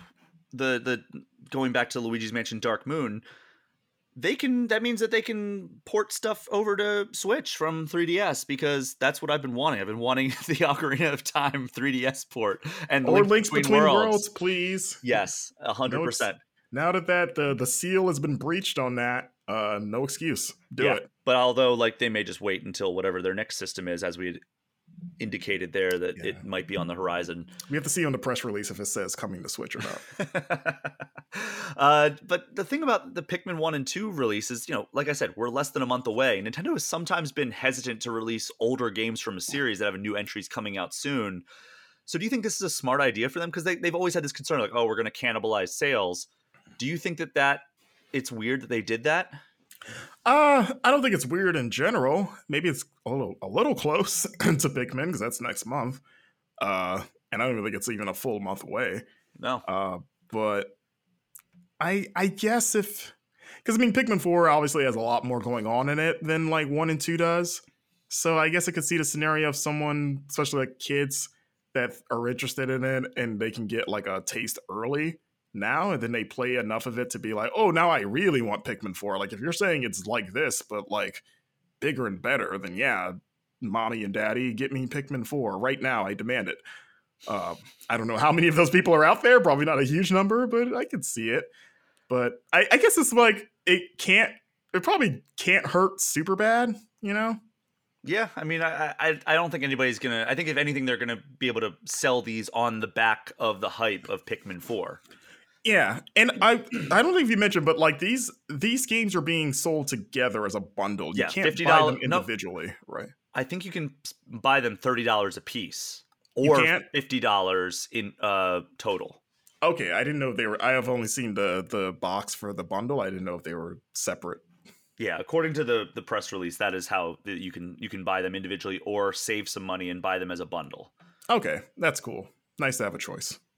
All right. So next up, during Summer Game Fest, we learned all about Metal Gear Solid Master Collection Volume One, and during Nintendo Direct, we not only learned about the Switch version, but also got a release date. So the collection features Metal Gear Solid, Metal Gear Solid 2, Sons of Liberty, Metal Gear Solid 3 Snake Eater, Metal Gear, Metal Gear 2 Solid Snake, and then the NES versions of Metal Gear and Snake's Revenge.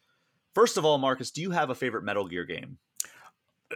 man, it's probably Snake Eater. That's, That's hard. I, I love all right? of them. Yeah, because like you know, there's some that you like for different reasons. Where four, I really love. Two, I was a big. I loved all of them to different degrees. I love Phantom Pain because of the freedom and like its design. But yeah, I probably if I gun to my head, I'll probably go Snake Eater. Well, here's the thing: like, vol, it's it's very intentionally labeled Volume One Right. Do you think we're going to get a volume two, which would eventually not only free four from its PS3 prison, but also bring it to Switch? Like, imagine having Metal Gear Solid 4 on Switch, and also Metal Gear Solid 5 on Switch would be unbelievable. Man, I, yeah, I. I feel like the volume two, if that happens, isn't going to be as robust as that. I think it'll be more of like, here's the other portable games like Acid and Portable Ops and Peace Walker. But look at how I mean? look at how many games are in this collection. You know, it's MGS one, two, three, MG one and two, and then two NES games. So like, if they just do the the two remaining mainline games and then some of the portable games, that seems like it's about similar scope, right? I don't know if Metal Gear. I don't know if Metal Gear Solid Four will ever, because isn't the thing was that it was developed so like it used the cell processor of the PS3 so much that it's like, isn't that the reason why it's like they can't reverse engineer it off of there. Basically, I mean, isn't that always been the story with that game? Where there's a will, there's a way, and Konami has not a whole lot of uh, original development going on right now. So maybe that's what that's what their developers have been devoted to. Who knows? Would it be easier just to do a ground up remake of four? Don't even try to like, you know, untangle it from the PS3. Just like, hey, let's just make a new version of four that just runs on technology that everyone uses. Well, hey, they already announced the remake of three. I I mean that might be that honestly might be the better way at this point. Just get Bluepoint or whoever to be like, yeah, we're just gonna remake MGS4. I don't cares? know, but it would be cool to have a volume two with like the the remaining Metal Gear Solid games. Oh, absolutely. Again, an easy place to have access to the entire series is always preferred. Absolutely. You know, and especially games like like like even the Acid games, which are those are trapped on PSP, and I think they've been ported maybe in the HD collection that they did years ago. I don't remember, but you know those games are also not like super easy to play. You know, uh, so I've it'd never be cool to have them. those. Yeah, I I played the first one a little bit. It's fine, but it's just more like if you're a Metal Gear fan, it's just cool to have all of them. Also, are you surprised that Twin Snakes still doesn't get ported? I mean, sure. I, I don't. I, I've never played Twin Snakes, so I, I don't know the reason why it wouldn't get ported. Is there like a an underlying reason, kind of like MGS4 has? Not that I know of. I mean, it was a GameCube exclusive. That's why people were surprised. Like, I, I, this is some scuttlebutt on Twitter of people like Twin Snakes fans being like, "How is it that the Nintendo exclusive remake can't get catch a break on the Nintendo devices?" Like, I I've never played Twin Snakes, but I've seen the like infamous cutscenes where they have Snake flipping around doing weird stuff, and I'm like, I don't. I can see why they maybe want to abandon it if it maybe strays too far from like what Kojima or whoever thinks like Metal Gear should be. If they thought like, okay, that was a little too out there, let's just pretend it doesn't exist. Or But I mean, just do, do we get Revengeance in the next collection? I mean, that's another game that surprisingly has never been ported or HD'd up or anything. I mean, I guess it was already HD, but Backward like, compatible, right? yeah, because that's how we did the Super Replay. But yeah, like especially because Platinum, you know, Platinum did that one, and They make I good games usually. yeah, when they want to, um, but I'd say they have a decent, a good track. When when they hit, they hit big. yeah. Um, but yeah, like uh, Volume Two is just gonna be the here's all the hard games that are like haven't been ported as much, which makes it like the gold mine collection of like MGS4. We finally figured out Revengeance. We finally got off our butt and moved it. You know, Phantom Pain. We managed to squeeze that giant game into a Switch cartridge. Well, it's almost like how the Mega Man Legacy collections were. At first, it was like, oh man, this is Mega Man 1 through 6. That's a lot of classic games. And then you start getting like the later Mega Man Legacy collections. You're just like, oh boy, yeah. I guess there's one of these games in here that I want to play. I hope it has uh, Ground Zeroes and I can play that horrific bombs sur- removing the bomb surgery and feel the HD rumble as you're rumbling around that girl's intestines trying to get the bomb out. God, I forgot about that. I, I think I, I blocked that out from my memory. I it's still one of the like as someone has a very strong stomach and doesn't really get bothered by gore in games, that's one of the few examples where I was like that was actually really hard to get through. Oh boy. Uh, but yeah, I am excited to have an excuse to finally check out those early Metal Gear Solid games because I was very, very, very late to the party with that franchise. Uh, I played a decent amount of Phantom Pain and I tried out four back when it first came out. I didn't make it very far. Um, and I did beat Ground Zeroes though, which Yeah. isn't a huge accomplishment seeing as how it's a very quick game. like an hour. But um, I think the announcement that I was actually most excited for was the next game. One of my favorite games of 2022, and the game that on this very podcast, the Best of 2022 awards, I awarded the most wanted game for Switch, is finally coming to Switch. Because, Marcus, I think like me, you are a huge Vampire Survivors fan, right? I love me some Vampire Survivors.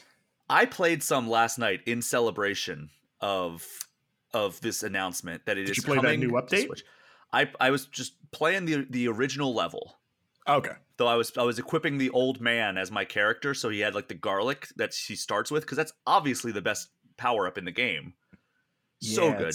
Garlic's good. So I was just thinking. So I, I was out at Summer Game Fest, and on the way home, I was like, I want something to play on my phone, and I was like, oh wait, didn't they put Vampire Survivors on iPhone? And so, wouldn't you know it? I found it. I bought it. I think it was two dollars, and then I bought all the DLC because I'm like, well, obviously, I want the full ex- experience, and it was only like six or seven dollars total for the full experience, which is absurd to this day.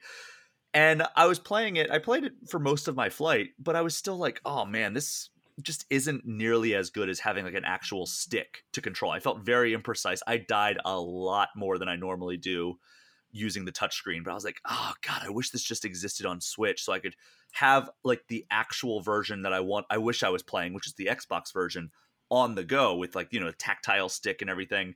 Yeah. And now we finally have it. And it, it not only that, it includes something that the other versions don't, which is four player couch co op, which is incredible. Yeah, that's I'm happy because I no longer have to endure the like sickening happiness that Steam Deck owners have had since that game came out of like, oh, it's my Vampire Survivors machine. I could play this handheld. And I'm just sitting there like Lyfe Jennings being like, must be nice. Um, yeah, I finally can play this on a handheld because I don't have a Steam Deck. Um, I, that's all I've ever wanted from this game. I've played a lot of it on PC. I played even more of it on Xbox, and like I don't mind starting from scratch to have like like I said for travel. It's just such a great game to be like I just want to kill some time. I'm just gonna do like a run or two of Vampire Survivors, and uh, four player co op too, couch co op.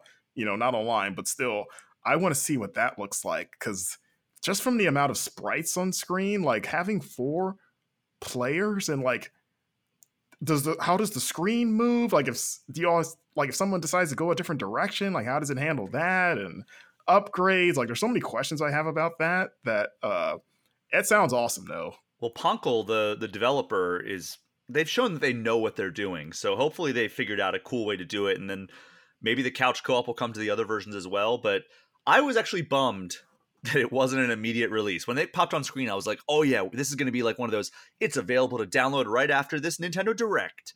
And then it was like, nope, August 17th. But so at least we don't have to wait super long. But uh, I'm very, very excited for that. I have some trips coming up later this year that I'm going to be in the air for quite a while. So I hope that I can download this prior to those trips yeah, Vampire Survivors is one of those games where like I hope they just keep making new content for like in perpetuity. Like I will never not want to play.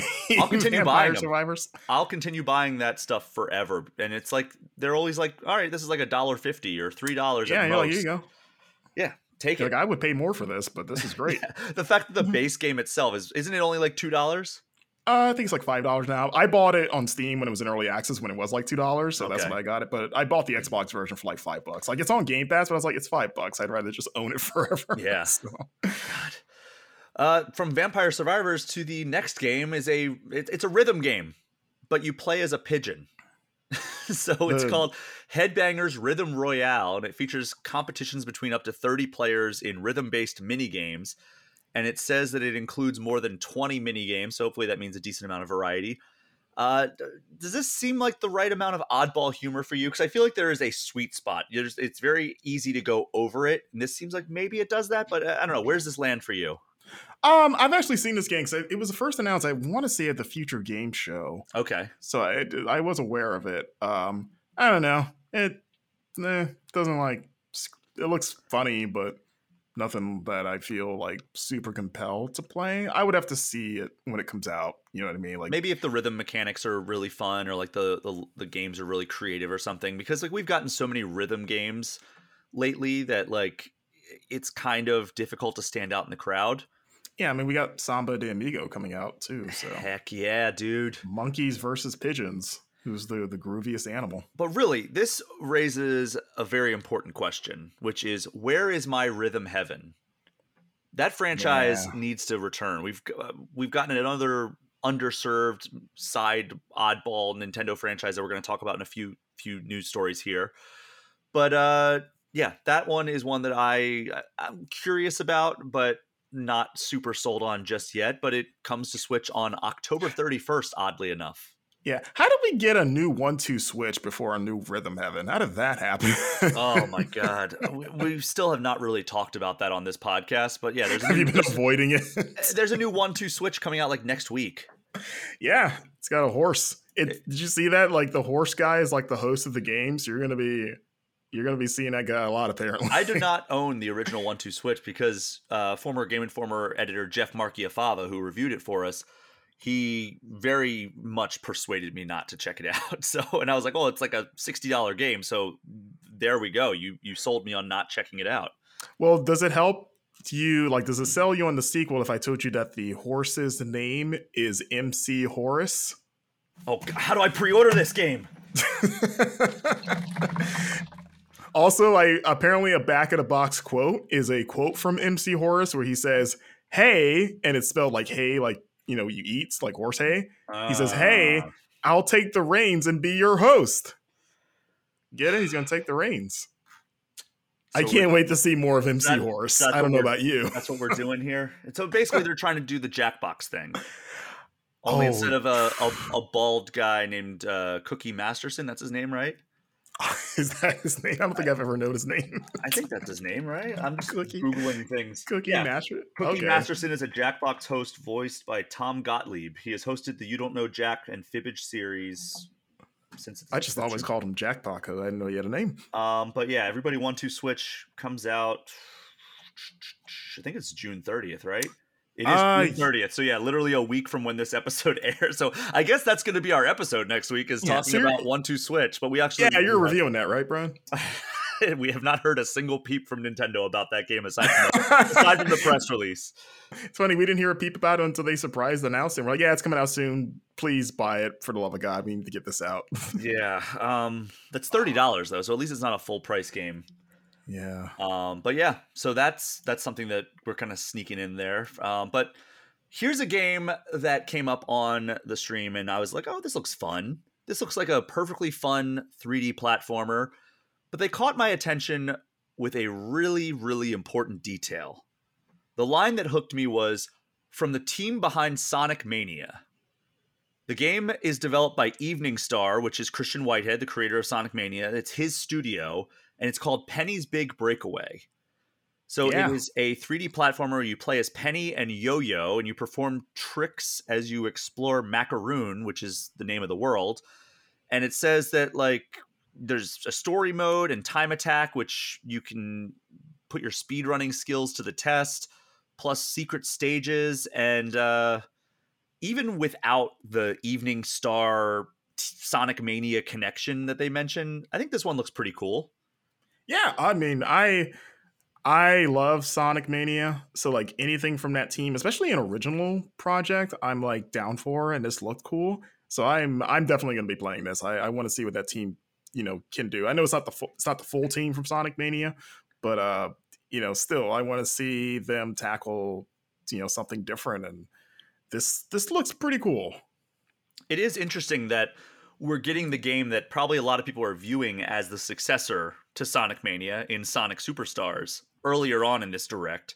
And then we get the game actually from the t- the the guy who was like the main figurehead of Sonic Mania getting their new game on here when I think a lot of people just assumed that there was going to be a Sonic Mania 2 or something from that that team. But instead we're getting uh, Penny's Big Breakaway which will be interesting to see how they um how they they kind of carry on the stuff that they learned from making Sonic Mania into this. Yeah, it's funny cuz like the art has such a like late Genesis look to it. It looks like Sonic 3D Blast. Yeah, or even something like like a Ristar. Remember yes, Ristar? Yes. Yeah, like it's giving me that kind of vibe, which I, I assume is intentional and I'm I'm really into. yeah, so anyway, Penny's Big Breakaway arrives on every major platform early 2024. That's definitely one I'm going to be keeping my eyes open for. We then went back to Mario and his uh, his his go karting friends with a look at what's included in Wave Five of the Mario Kart 8 Deluxe Booster Course Pass and there's a new track called Squeaky Clean Sprint, which I always stumble all over whenever I say because it's it's a it's a deceptive tongue twister I found. And it looks like Mario and his friends are shrunk down and racing through a bathroom that's in the middle of being cleaned. And then uh, this wave's also going to give us three new characters: Petey Piranha, Wiggler, and Kamek. And I don't know if you know this. Do you know the the origin story of Kamek in the Mario Kart series? In Mario Kart specifically? Yes. Uh, no. So Kamek, you know, a lot of people originally know him as Magic Koopa but um, Kamek was originally going to be in Mario Kart 64. And Okay. because in, in this trailer, if you watch it, they're like Petey Piranha from Double Dash, Wiggler from Mario Kart 7, and Kamek from Mario Kart Tour. And it's like, wait, he's that's his first appearance? And it's like, no, what actually was the case was he was going to be in Mario Kart 64. And then at some point between like when they were prototyping the game and when they released the game, he was replaced by Donkey Kong. Ah, he So- bumped. This is actually like the reemergence of this character in the mainline series. That's kind of cool. This is why he's such a jerk. He's been salty about that ever since. really has been. Um, and also, he he was a major player in the the movie. Speaking of uh, characters that had kind of a, a, a big starring role. Yeah, I've always liked Kamek. He's one of my favorite Mario like in, enemies. I've always, I always liked that his attack, especially in the mid '90s, they looked like PlayStation buttons. They so did. As a kid, I liked it because I was like, "Oh, it's so colorful and nice," even though it's murdering me. And then as the years went on, I was like, "Ah, shooting PlayStation things at you. Look at that! what a rascal!" So we're getting close to the end of the DLC for Mario Kart 8 Deluxe. There are only six waves total, so this is wave five that they kind of gave us the first information about. We still have seven courses to learn about, and then there's just that one final wave that's due at some point before the end of this year. And we don't oh. have a date for wave five yet, but it's scheduled for sometime this summer. And as always, you can buy the booster course pass for $25 or just subscribe to the Switch Online Plus expansion pack subscription plan to get it at no additional charge. So I don't know. This seems like it's going to be the most robust wave yet. Yeah, God, this game is so good. What a- if what I, I keep saying this? What if Wave Six didn't just add new characters, didn't just add new courses? What if Wave Six added double dash mode and just was like, I've been wanting that for years. it's like this is the greatest game in Mario Kart history and will never be topped if they added double dash mode just as a separate mode, right? Like that would Yes. be so much fun.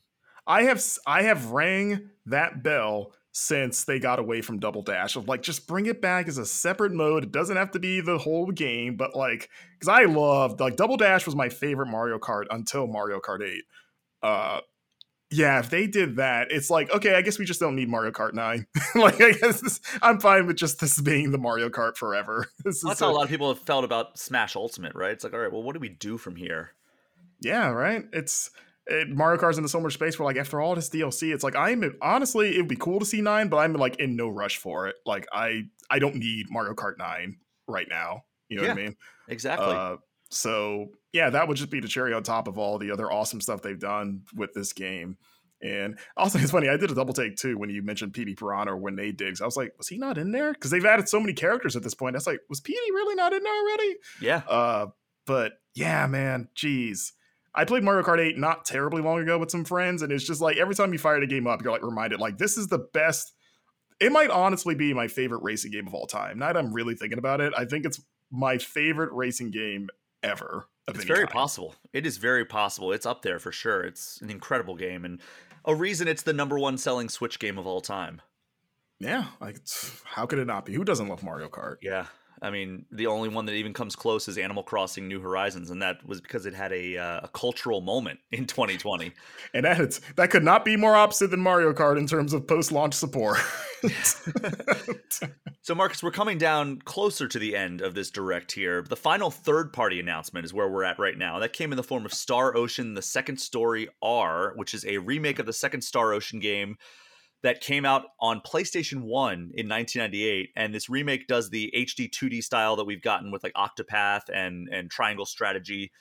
Um, plus, it adds new combat features that add a strategic twist to the battles you wrote up this announcement. Did you get anything else worth mentioning from from this uh this announcement?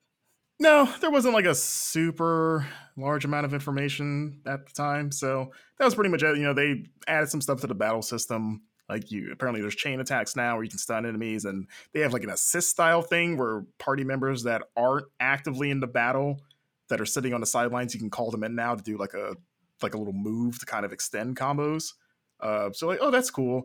Uh, I've never played a Star Ocean game, so like it's one of those series I've always been curious about, and I know it's a bit of a minefield in terms of which ones are the good ones and which ones are like the bad ones, basically. Uh, I feel like the earlier ones are the ones like from PlayStation to PlayStation 2 are the ones that people go crazy about. And then from there, it's kind of like, eh, you got to kind of pick and choose.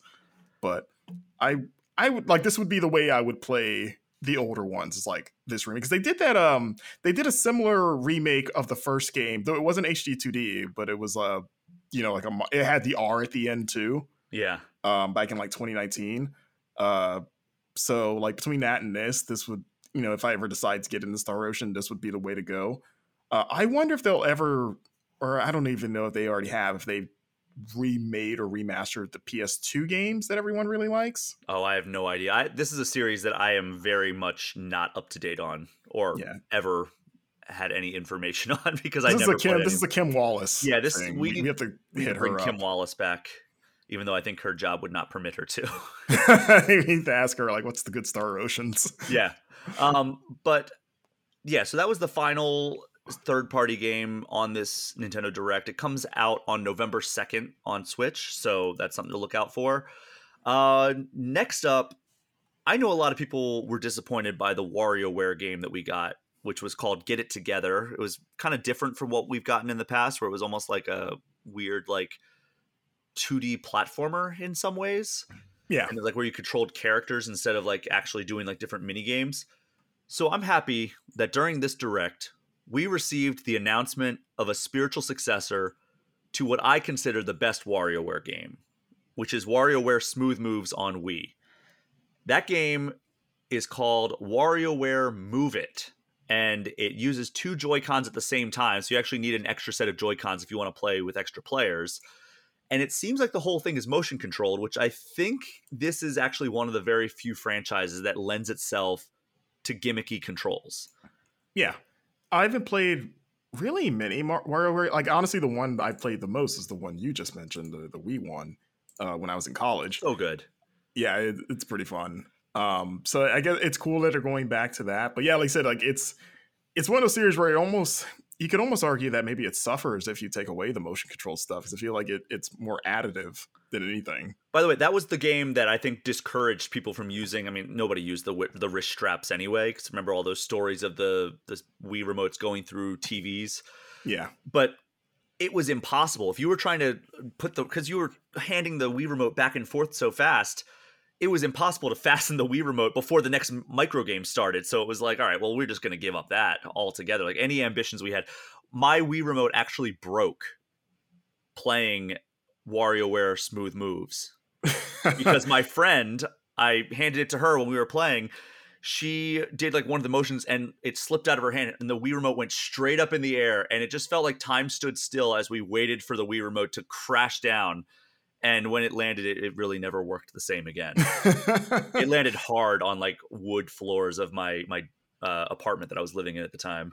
and you turned to her and said with a straight face, "Smooth move." I was gonna say, it turned, get out. that works too. Uh, but yeah, this will have uh, more than 200 micro games to play through, and you can play with up to four players locally, which means you would need eight Joy Cons, the individual Joy Cons. So like four sets of Joy Cons essentially, because it's not like the you can just have like oh we have one Joy-Con controller breaks into two different controllers like the original vision for them. Uh, but anyway, WarioWare Move It comes out November 3rd. So I'm very happy that that is coming out this year because I love me a good WarioWare game.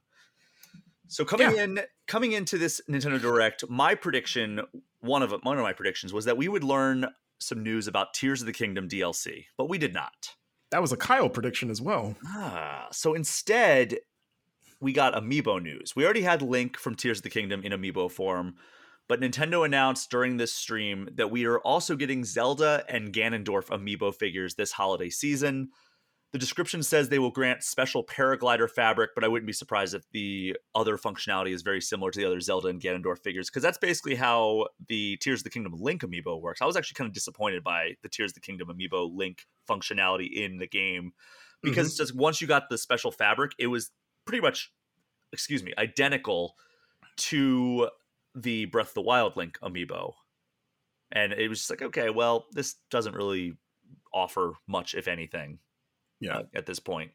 Um, but yeah, so that was I, I don't know. I, am definitely going to pick those up. I don't want to fall victim to scalpers again, like I did with the Bokoblin amiibo. But I, I would probably pick these up either way because the Zelda amiibo is very cool looking. It's like her kind of levitating and holding the Master Sword, and then Ganondorf is just his kind of famous pose that they released in like the artwork of yeah, sexy Ganon. Yeah, Daddy Ganon, as I've heard him called. Which yeah, I mean, I feel like they're leaving money on the table, not doing like the bigger sized amiibo version of that one because I think I think everyone really wants the nice a nice jumbo sized Daddy Ganon. I am surprised we haven't gotten more Ganon amiibos. Like Ganon. Is this a second or third? Yeah, we got the Twilight Princess Ganondorf. Yeah, I remember that one. And we have not gotten another one aside from that. Like I, I thought Ocarina I would like Wind Waker. Ganon. Wind Waker Ganon. Oh, I always like that version. Those are the two coolest ones, right? I mean, yeah. I, I, like the Tears of the. I mean, next to the animated series one, oh, like obviously. Pigman, everyone loves that one. so yeah, I'm definitely gonna be picking those up. They come out this holiday season. Then we came to the final announcement of the Nintendo Direct. And you know that Nintendo always saves the big announcement for last, as a lot of publishers do. And I was certain it was going to be a new Mario game, but definitely not this one. I thought we were going to get like a Super Mario Odyssey 2 or something similar to like what we got with Bowser's Fury, but no. We got Super Mario Brothers Wonder, which I, I you could have given me a thousand guesses about what the new Super Mario Brothers game would be. Can I say something about that name? You can. I I I feel like it should have just been Super Mario Wonder. I feel like Super Mario Bros. Wonder doesn't sound right. Like it sounds like a fake name, like an AI generated name. I, it's something the it doesn't flow well with Bros. It, maybe because it would have the same sort of like feel as Super Mario World if you just called it Super Mario Wonder. Yeah, I think that, I don't know why the Bros is there. I get that for sure. Yeah, the, the it, I've for the like most of the do- most of the day following the game or getting announced on the Nintendo Direct, I was calling it Super Mario Wonder, and then I was like, oh, there's a Bros in there. Okay.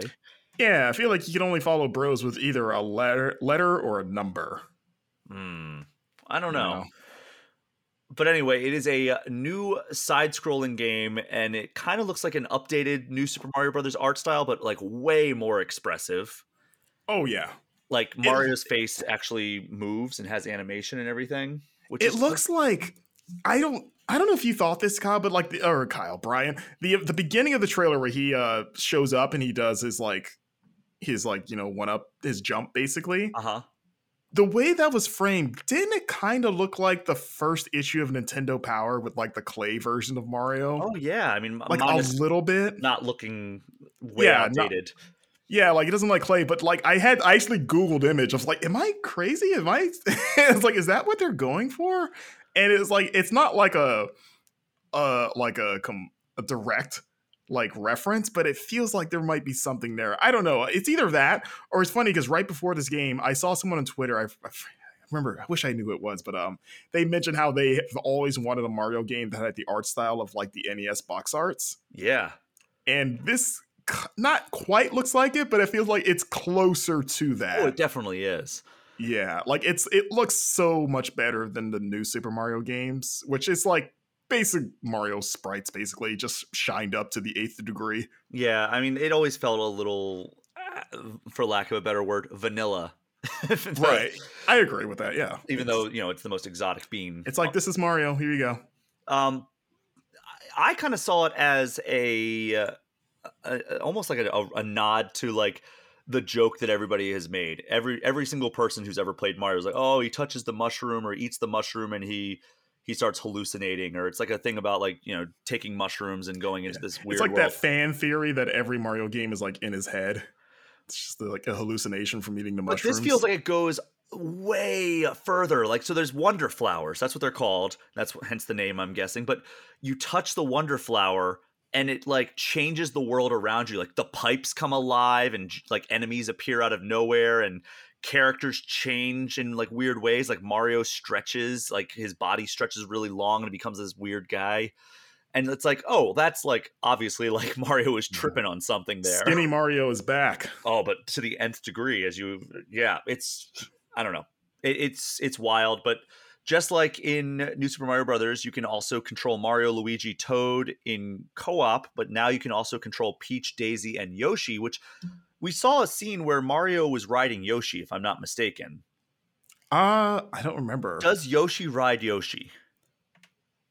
if you ride Yo, is this this is four player co op like Yes. the new games, right? So like, if you're Yoshi, are you like move like so you can ride your friend basically, I don't- and then they're carrying you around? I have no idea, and I'm Like- I, I need to know the answer to this. Could you be a like a jerk to your friend and do the sacrifice Yoshi jump? Oh but you're doing God. it to your like you're Somehow like it's "Hey, worse. jump over there, and then you just kick them off. Somehow it's worse when Yoshi does it to one of his own. oh, that, I mean, I think it's owed at this point though. I mean, well, I guess if he did it to Mario, like if you're Yeah, the he- if Yoshi he was- player, he was riding on Mario's back and kicked him into the pit, that would make sense. That's revenge. It's retribution for his his family. Yeah, I wonder if like yeah, can is Yoshi the only rideable character? Like is like if they lean into the Super Mario uh 2 stuff of like every character has like an ability, like Peach can float and Luigi can jump high, is Luigi or Yoshi's thing that he could just carry people around like you can just hop on his back? Is that how I mean, that's- his contribution? Very possible because we did see Yoshi also does like kind of the the longer jump that he can do in like Like the flutter Brothers. kick? Yeah, the flutter kicks. So uh, maybe that's what it is. Maybe he, you can also ride on Yoshi as like a character, but I don't know, like because that also might take away his agency as a character when you're playing as him, right? It Because, could like- lead to some fun. I feel like you can design some platforming around that sort of cooperation of like, okay, Yoshi player and whoever's riding them, we need to sort of like synchronize our, our jumps and like like evacuation jumps at, at a, like a certain way to get past this weird thing. I, I feel like there's some potential for some like hilarity there. There is. I mean, I, I we, maybe we don't even know what's going on there, but the trailer is very fun. But it ended with something I was absolutely not prepared for, and that was oh boy. Elephant Mario. And I legitimately did not handle this well when it happened. And I don't know what about it was that made me like kind of lose my mind a little bit. But I just like I, I actually said things out loud in my house alone that I was just I, I'll censor myself. I was like, what the heck? Did you make uh, elephant noises? Like just sort of making trumpet noises from No, I just I stared slack jawed at my screen and I, I I think a lot of people, I don't know what about it was seeing Mario transform into an elephant. We've seen him transform into all kinds of things. But for some reason him growing a trunk just blew all of our dumb little minds. Yeah, trunk ears. Have you seen the internet is taking calling him Republican Mario or MAGA Mario? Oh no. I mean, he does have a red hat. He does have a red hat. He's an elephant. They really did ruin red hats, didn't they? kind of a little bit. Uh, yeah, that's uh. It, I mean, maybe it's because i- an elephant is like the largest animal he's ever transformed into, right? Because he's he's been, transformed uh, into like Mega Mario. Well, I mean, it's not an animal though. I'm talking about like his animal-based transformations. You don't know the Mario I know. Yeah. until we become until we get a blue whale power up. But, But- yeah, he just looks so. And also, what do the other characters look like as elephants? That's what like what does Oh. Toad like elephant Toad look like I don't even want to think about it. or Yoshi? Toad's already like a little freak. exactly like does he have like a little mushroom cap on his like little beady eyed elephant head? I want to see Elephant Yoshi very badly now, actually. They should have Nintendo Directs dedicated to specific elephant reveals of each character. Almost like, we they have like the five Mario movie, where it was like, we're gonna show you, all, we're gonna have this character come on now and talk about what it means to be a part of the Mario movie. Exactly. I want a deep dive discussion into how we landed on this design for Elephant Daisy. Oh God, or oh, Yoshi's a he's already an animal. He is. Well, kind of. I mean, dinosaurs are animals, I suppose. So Is yeah, that a question? You're- you questioning that? dinosaurs are animals? Yeah. Yeah, they are. I don't think that's disputable, but uh, uh, yeah. So like, you're basically mashing two animals together in that case. Weird. That that that's yeah. I don't want to go further down that route. Um, It's going to be a Babar episode. Four elephants running on screen at the same time. isn't it Yeah, Babar? I thought it was Babar. I think that's how you. Isn't that canonically how it's pronounced? I Babar. have no idea. I, I I have not thought of that that character in probably two decades. I don't think anyone has. I don't think it's ever been rebooted or anything, to my knowledge. I don't know. yeah, I mean, I'm. That's what it's going to look like though when you have four players as elephants going around. I guess. I, I hope so. I hope it's just an elephant rampage. But uh, where does this rank on your list of the most anticipated games for the remainder of 2023? Oh, for like uh, for everything? Yeah. Uh pretty high. I love Mario. Any new platformer, especially whether it's 2D or 3D, is always probably like top 3. Um so like this is day 1. Mario games are always day 1 for me. I I just I love Mario. And, and also it's been what was the last 2D one? Was it you? New Super Mario Brothers U. And that was 10, uh, 11 years ago. Yeah, and they just put out the deluxe version of that on Switch a few years ago. Yeah. So like, and I liked you. I think it's the best Oh, of the thanks. new games. Um, you're welcome. Uh, thanks for making that. Uh, but um, yeah, I think that was the best of the the new series in general. And I, uh, so I'm excited for a new 2D one, especially one as wild as this one was. Like, I love that it seems like they're swinging for the fences. It, with they're, this I, one. I'm glad they took the feedback of like, yeah, these kind of new Super Mario Brothers U or new Super Mario Brothers games are kind of just like, eh, they all feel kind of samey at this point. I'm Yeah, glad they're that they're safe. taking a swing for the fence on this one. However, it comes out October 20th, which happens to be the same week as Alan Wake 2 and Spider-Man 2. So It good, comes out the same day as Spider Man 2. Yeah. Like, both of those games are October 20th. good luck, everybody. Like trying to find. I might just have to take that entire week off. Yeah, I mean, Spider Man's another day one, and it's like I'm not worried for Mario because like Mario's a big enough brand where like honestly Spider Man would probably be more worried than anything, but like both of those games will be fine. I'm honestly more worried about. Alan Wake because Alan Wake, amazing game. It was our game of or my game of Summer Game Fest. Looks incredible. People have been clamoring for a new Alan Wake for more than a decade, and we're finally getting it. And now it's kind of gonna be stuck between two incredibly high profile, two, probably the two most high profile games coming out this holiday season. I mean, maybe Starfield's the only game that would beat either of these in terms of profile. Yeah, Like, but it comes out like well before it too. So, um, at least I just looked it up on the calendar. October 20th is a Friday at least, so you get the full weekend to play both of these games. God. I, I don't know how I'm gonna do it, honestly. Like I don't know how anybody's gonna do it. If you're if you're into like two of those three games, whereas I happen to be interested in all three of those games. Same. I think Alan Wake 2 is the Tuesday of that week, so it, at least you have a few days to get through that game. But eesh, that is Yeah. a tough sell for anybody. But hey, I've it's a happy problem to have. It is. I'd rather have too many games than too few. But that is the end of the Nintendo Direct rundown, which, by the way, the Nintendo Direct isn't the only stream that we got this week. We are going to take one final break of this episode, and when we get back, we're going to talk about that other stream, which came from Nintendo and Mario's former rival. We will be right back.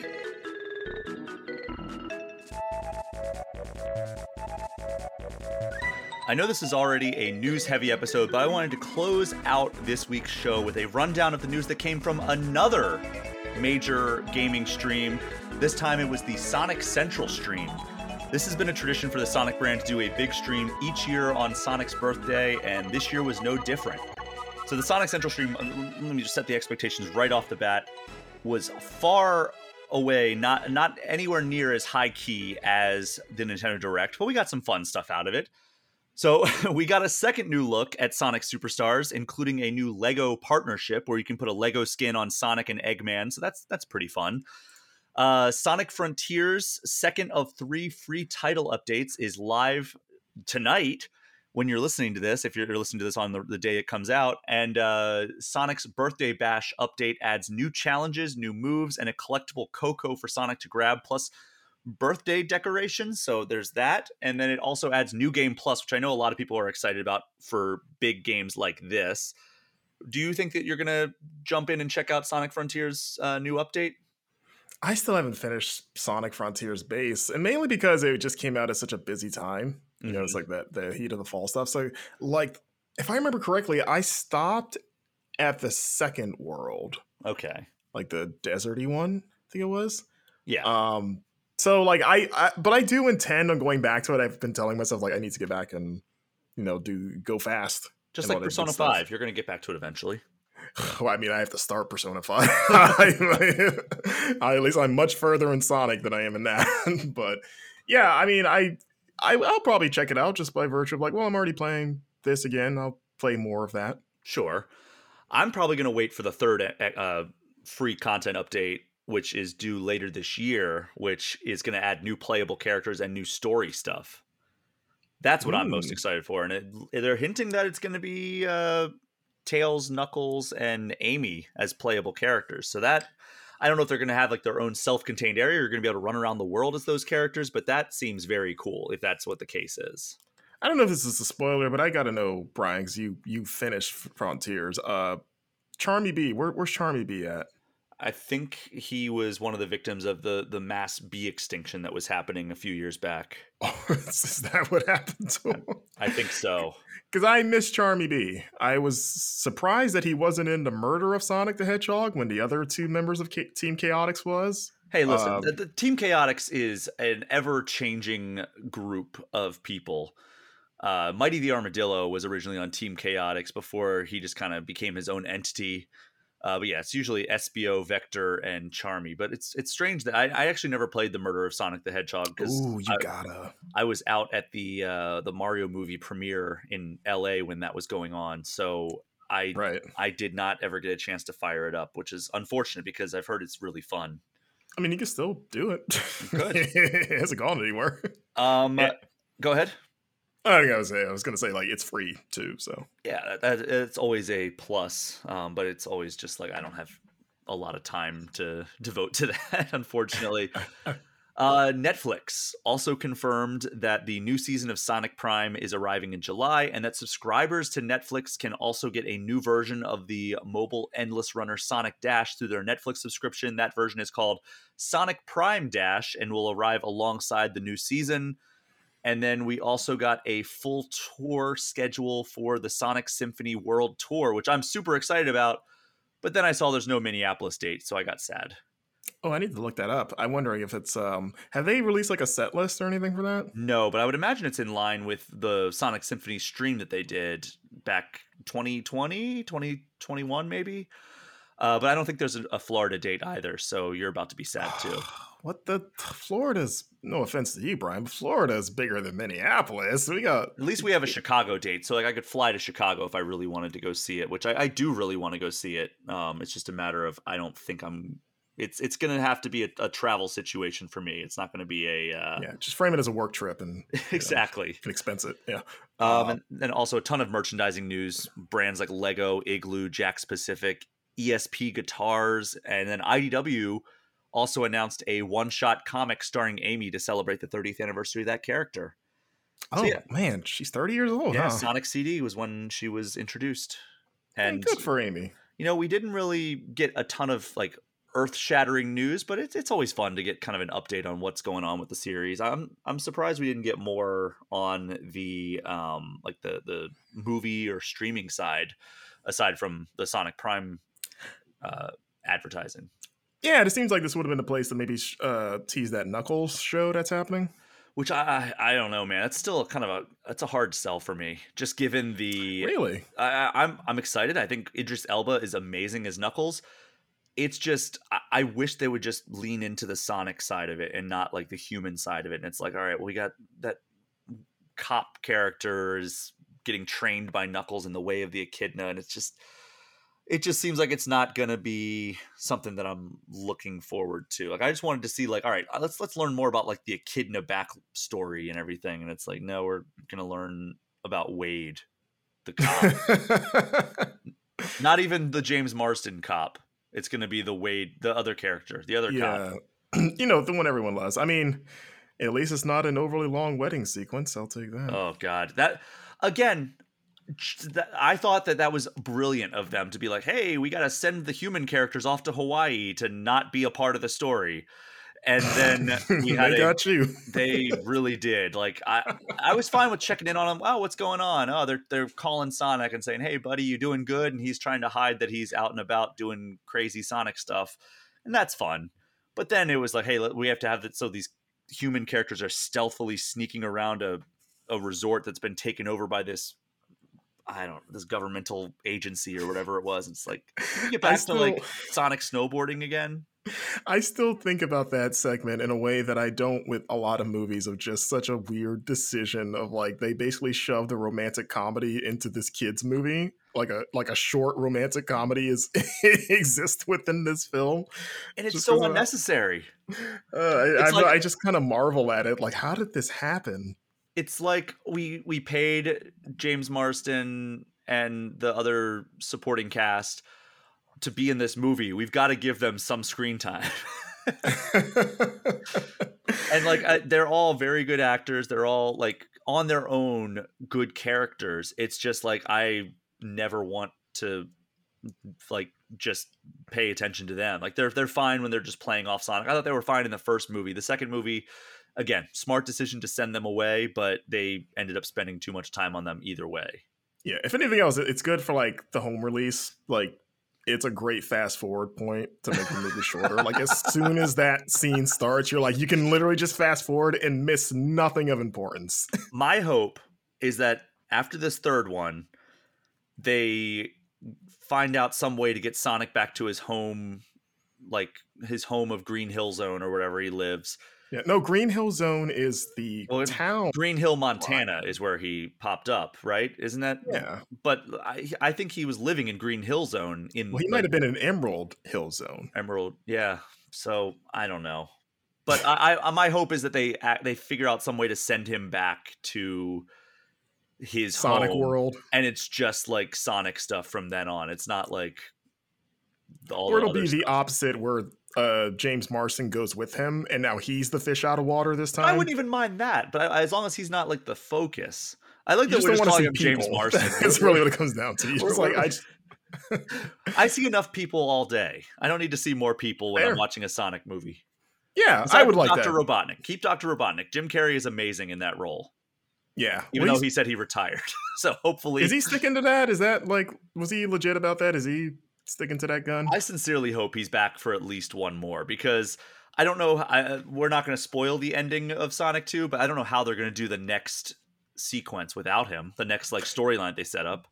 You know they do. They get another uh, soon to retire actor. You get Bryan Cranston to replace him. Is he retiring? He's he said he's retiring in the next three years. Oh no, God! I hate so like everything. we need to get him get him now to replace Carrey and then just have him do the Heisenberg performance, but as Robotnik. God. Or have him be Gerald Robotnik, the, the grandfather that created Shadow. Oh, yeah, he's already bald it. and has a mustache. He looks dastardly. Yeah, I think that would be amazing. I think that would be great. Um, speaking of Sonic, Marcus, we're, this is a very, very long episode. We're going to wrap up the, after this, but uh, Sonic Origins Plus, the enhanced version of the collection that launched a year ago today is out right now. And I've spent a little bit of time with it. It's very much the same package, right? Like it gives you Sonic 1, 2, 3, and Knuckles and CD in a package, and you can play as Knuckles in Sonic 1, 2, 3, and Knuckles. But unlike the original version, you can play Knuckles in Sonic CD now, and they also added Amy as playable in all the other versions, which is great. Like she has her hammer that she can use to attack uh, enemies, and um, you know she she can also turn into Super Amy, which is just basically like a lighter color palette. It's not a whole lot of like different changes and everything, but it is cool to see her running around in these other Sonic games.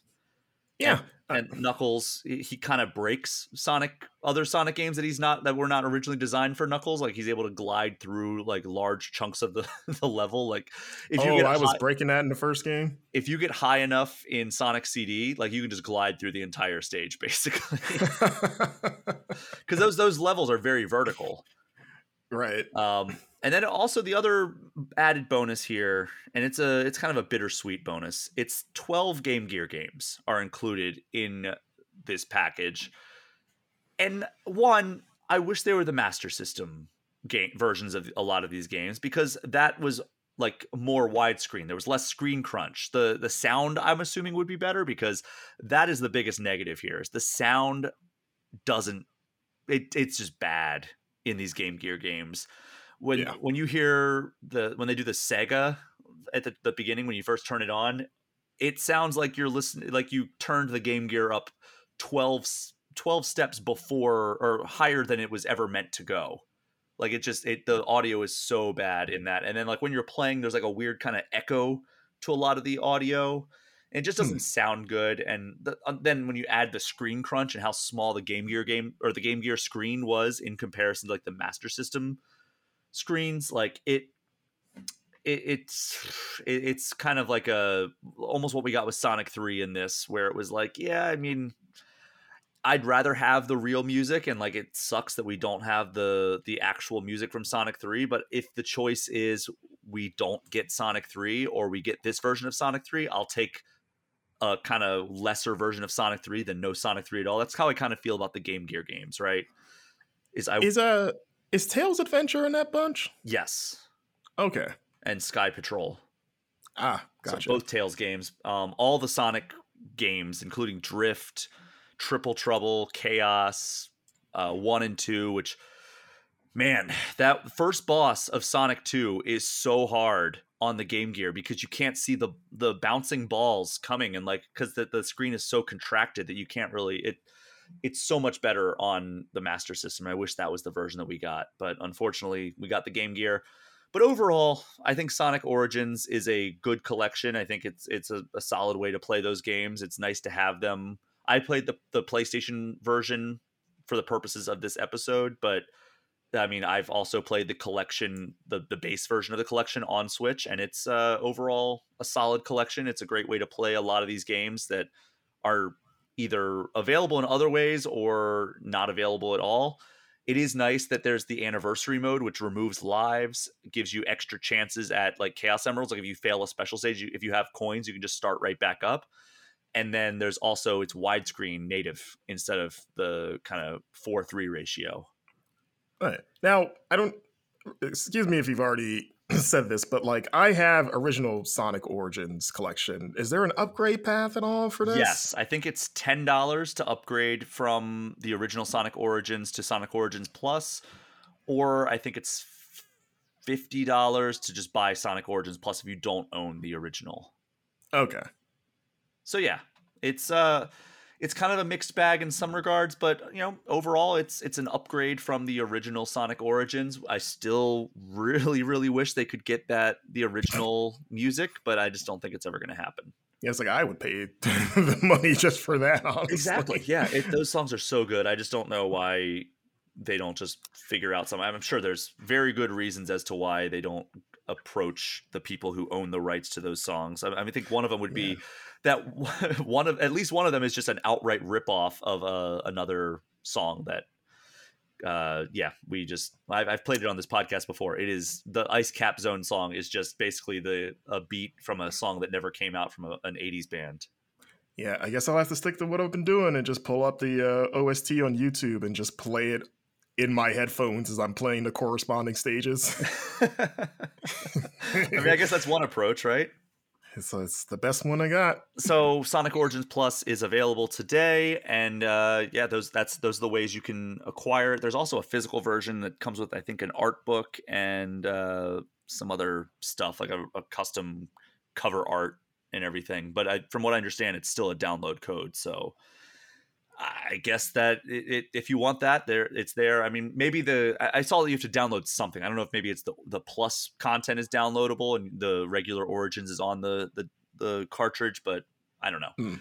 I did not get a physical copy, so I cannot confirm that 100%. But Marcus, that is an episode, one of the longest in all. Nintendo history. Thank you so much for joining me. I know this has been kind of like a, a relentless smashing through of all this news, but I appreciate you uh, being my ride or die through it all. Of course, always here. It was a lot of fun. And thank you so much to everyone for listening. Do me a favor if you haven't already, throw All Things Nintendo a five star review and hit the subscribe button. If you want to get any questions or comments in, you can get in touch with me at allthingsnintendo at gameinformer.com or hit me up on Instagram at Brian P. Shea. You can also join the Game Informer community Discord, which is a perk for subscribing to our Twitch channel, even just for one month. Marcus, where can people find you online? Uh, you can find me on Twitter at Marcus Stewart7. That is our show for this week. Thank you again for listening. Take care. We'll see you next time.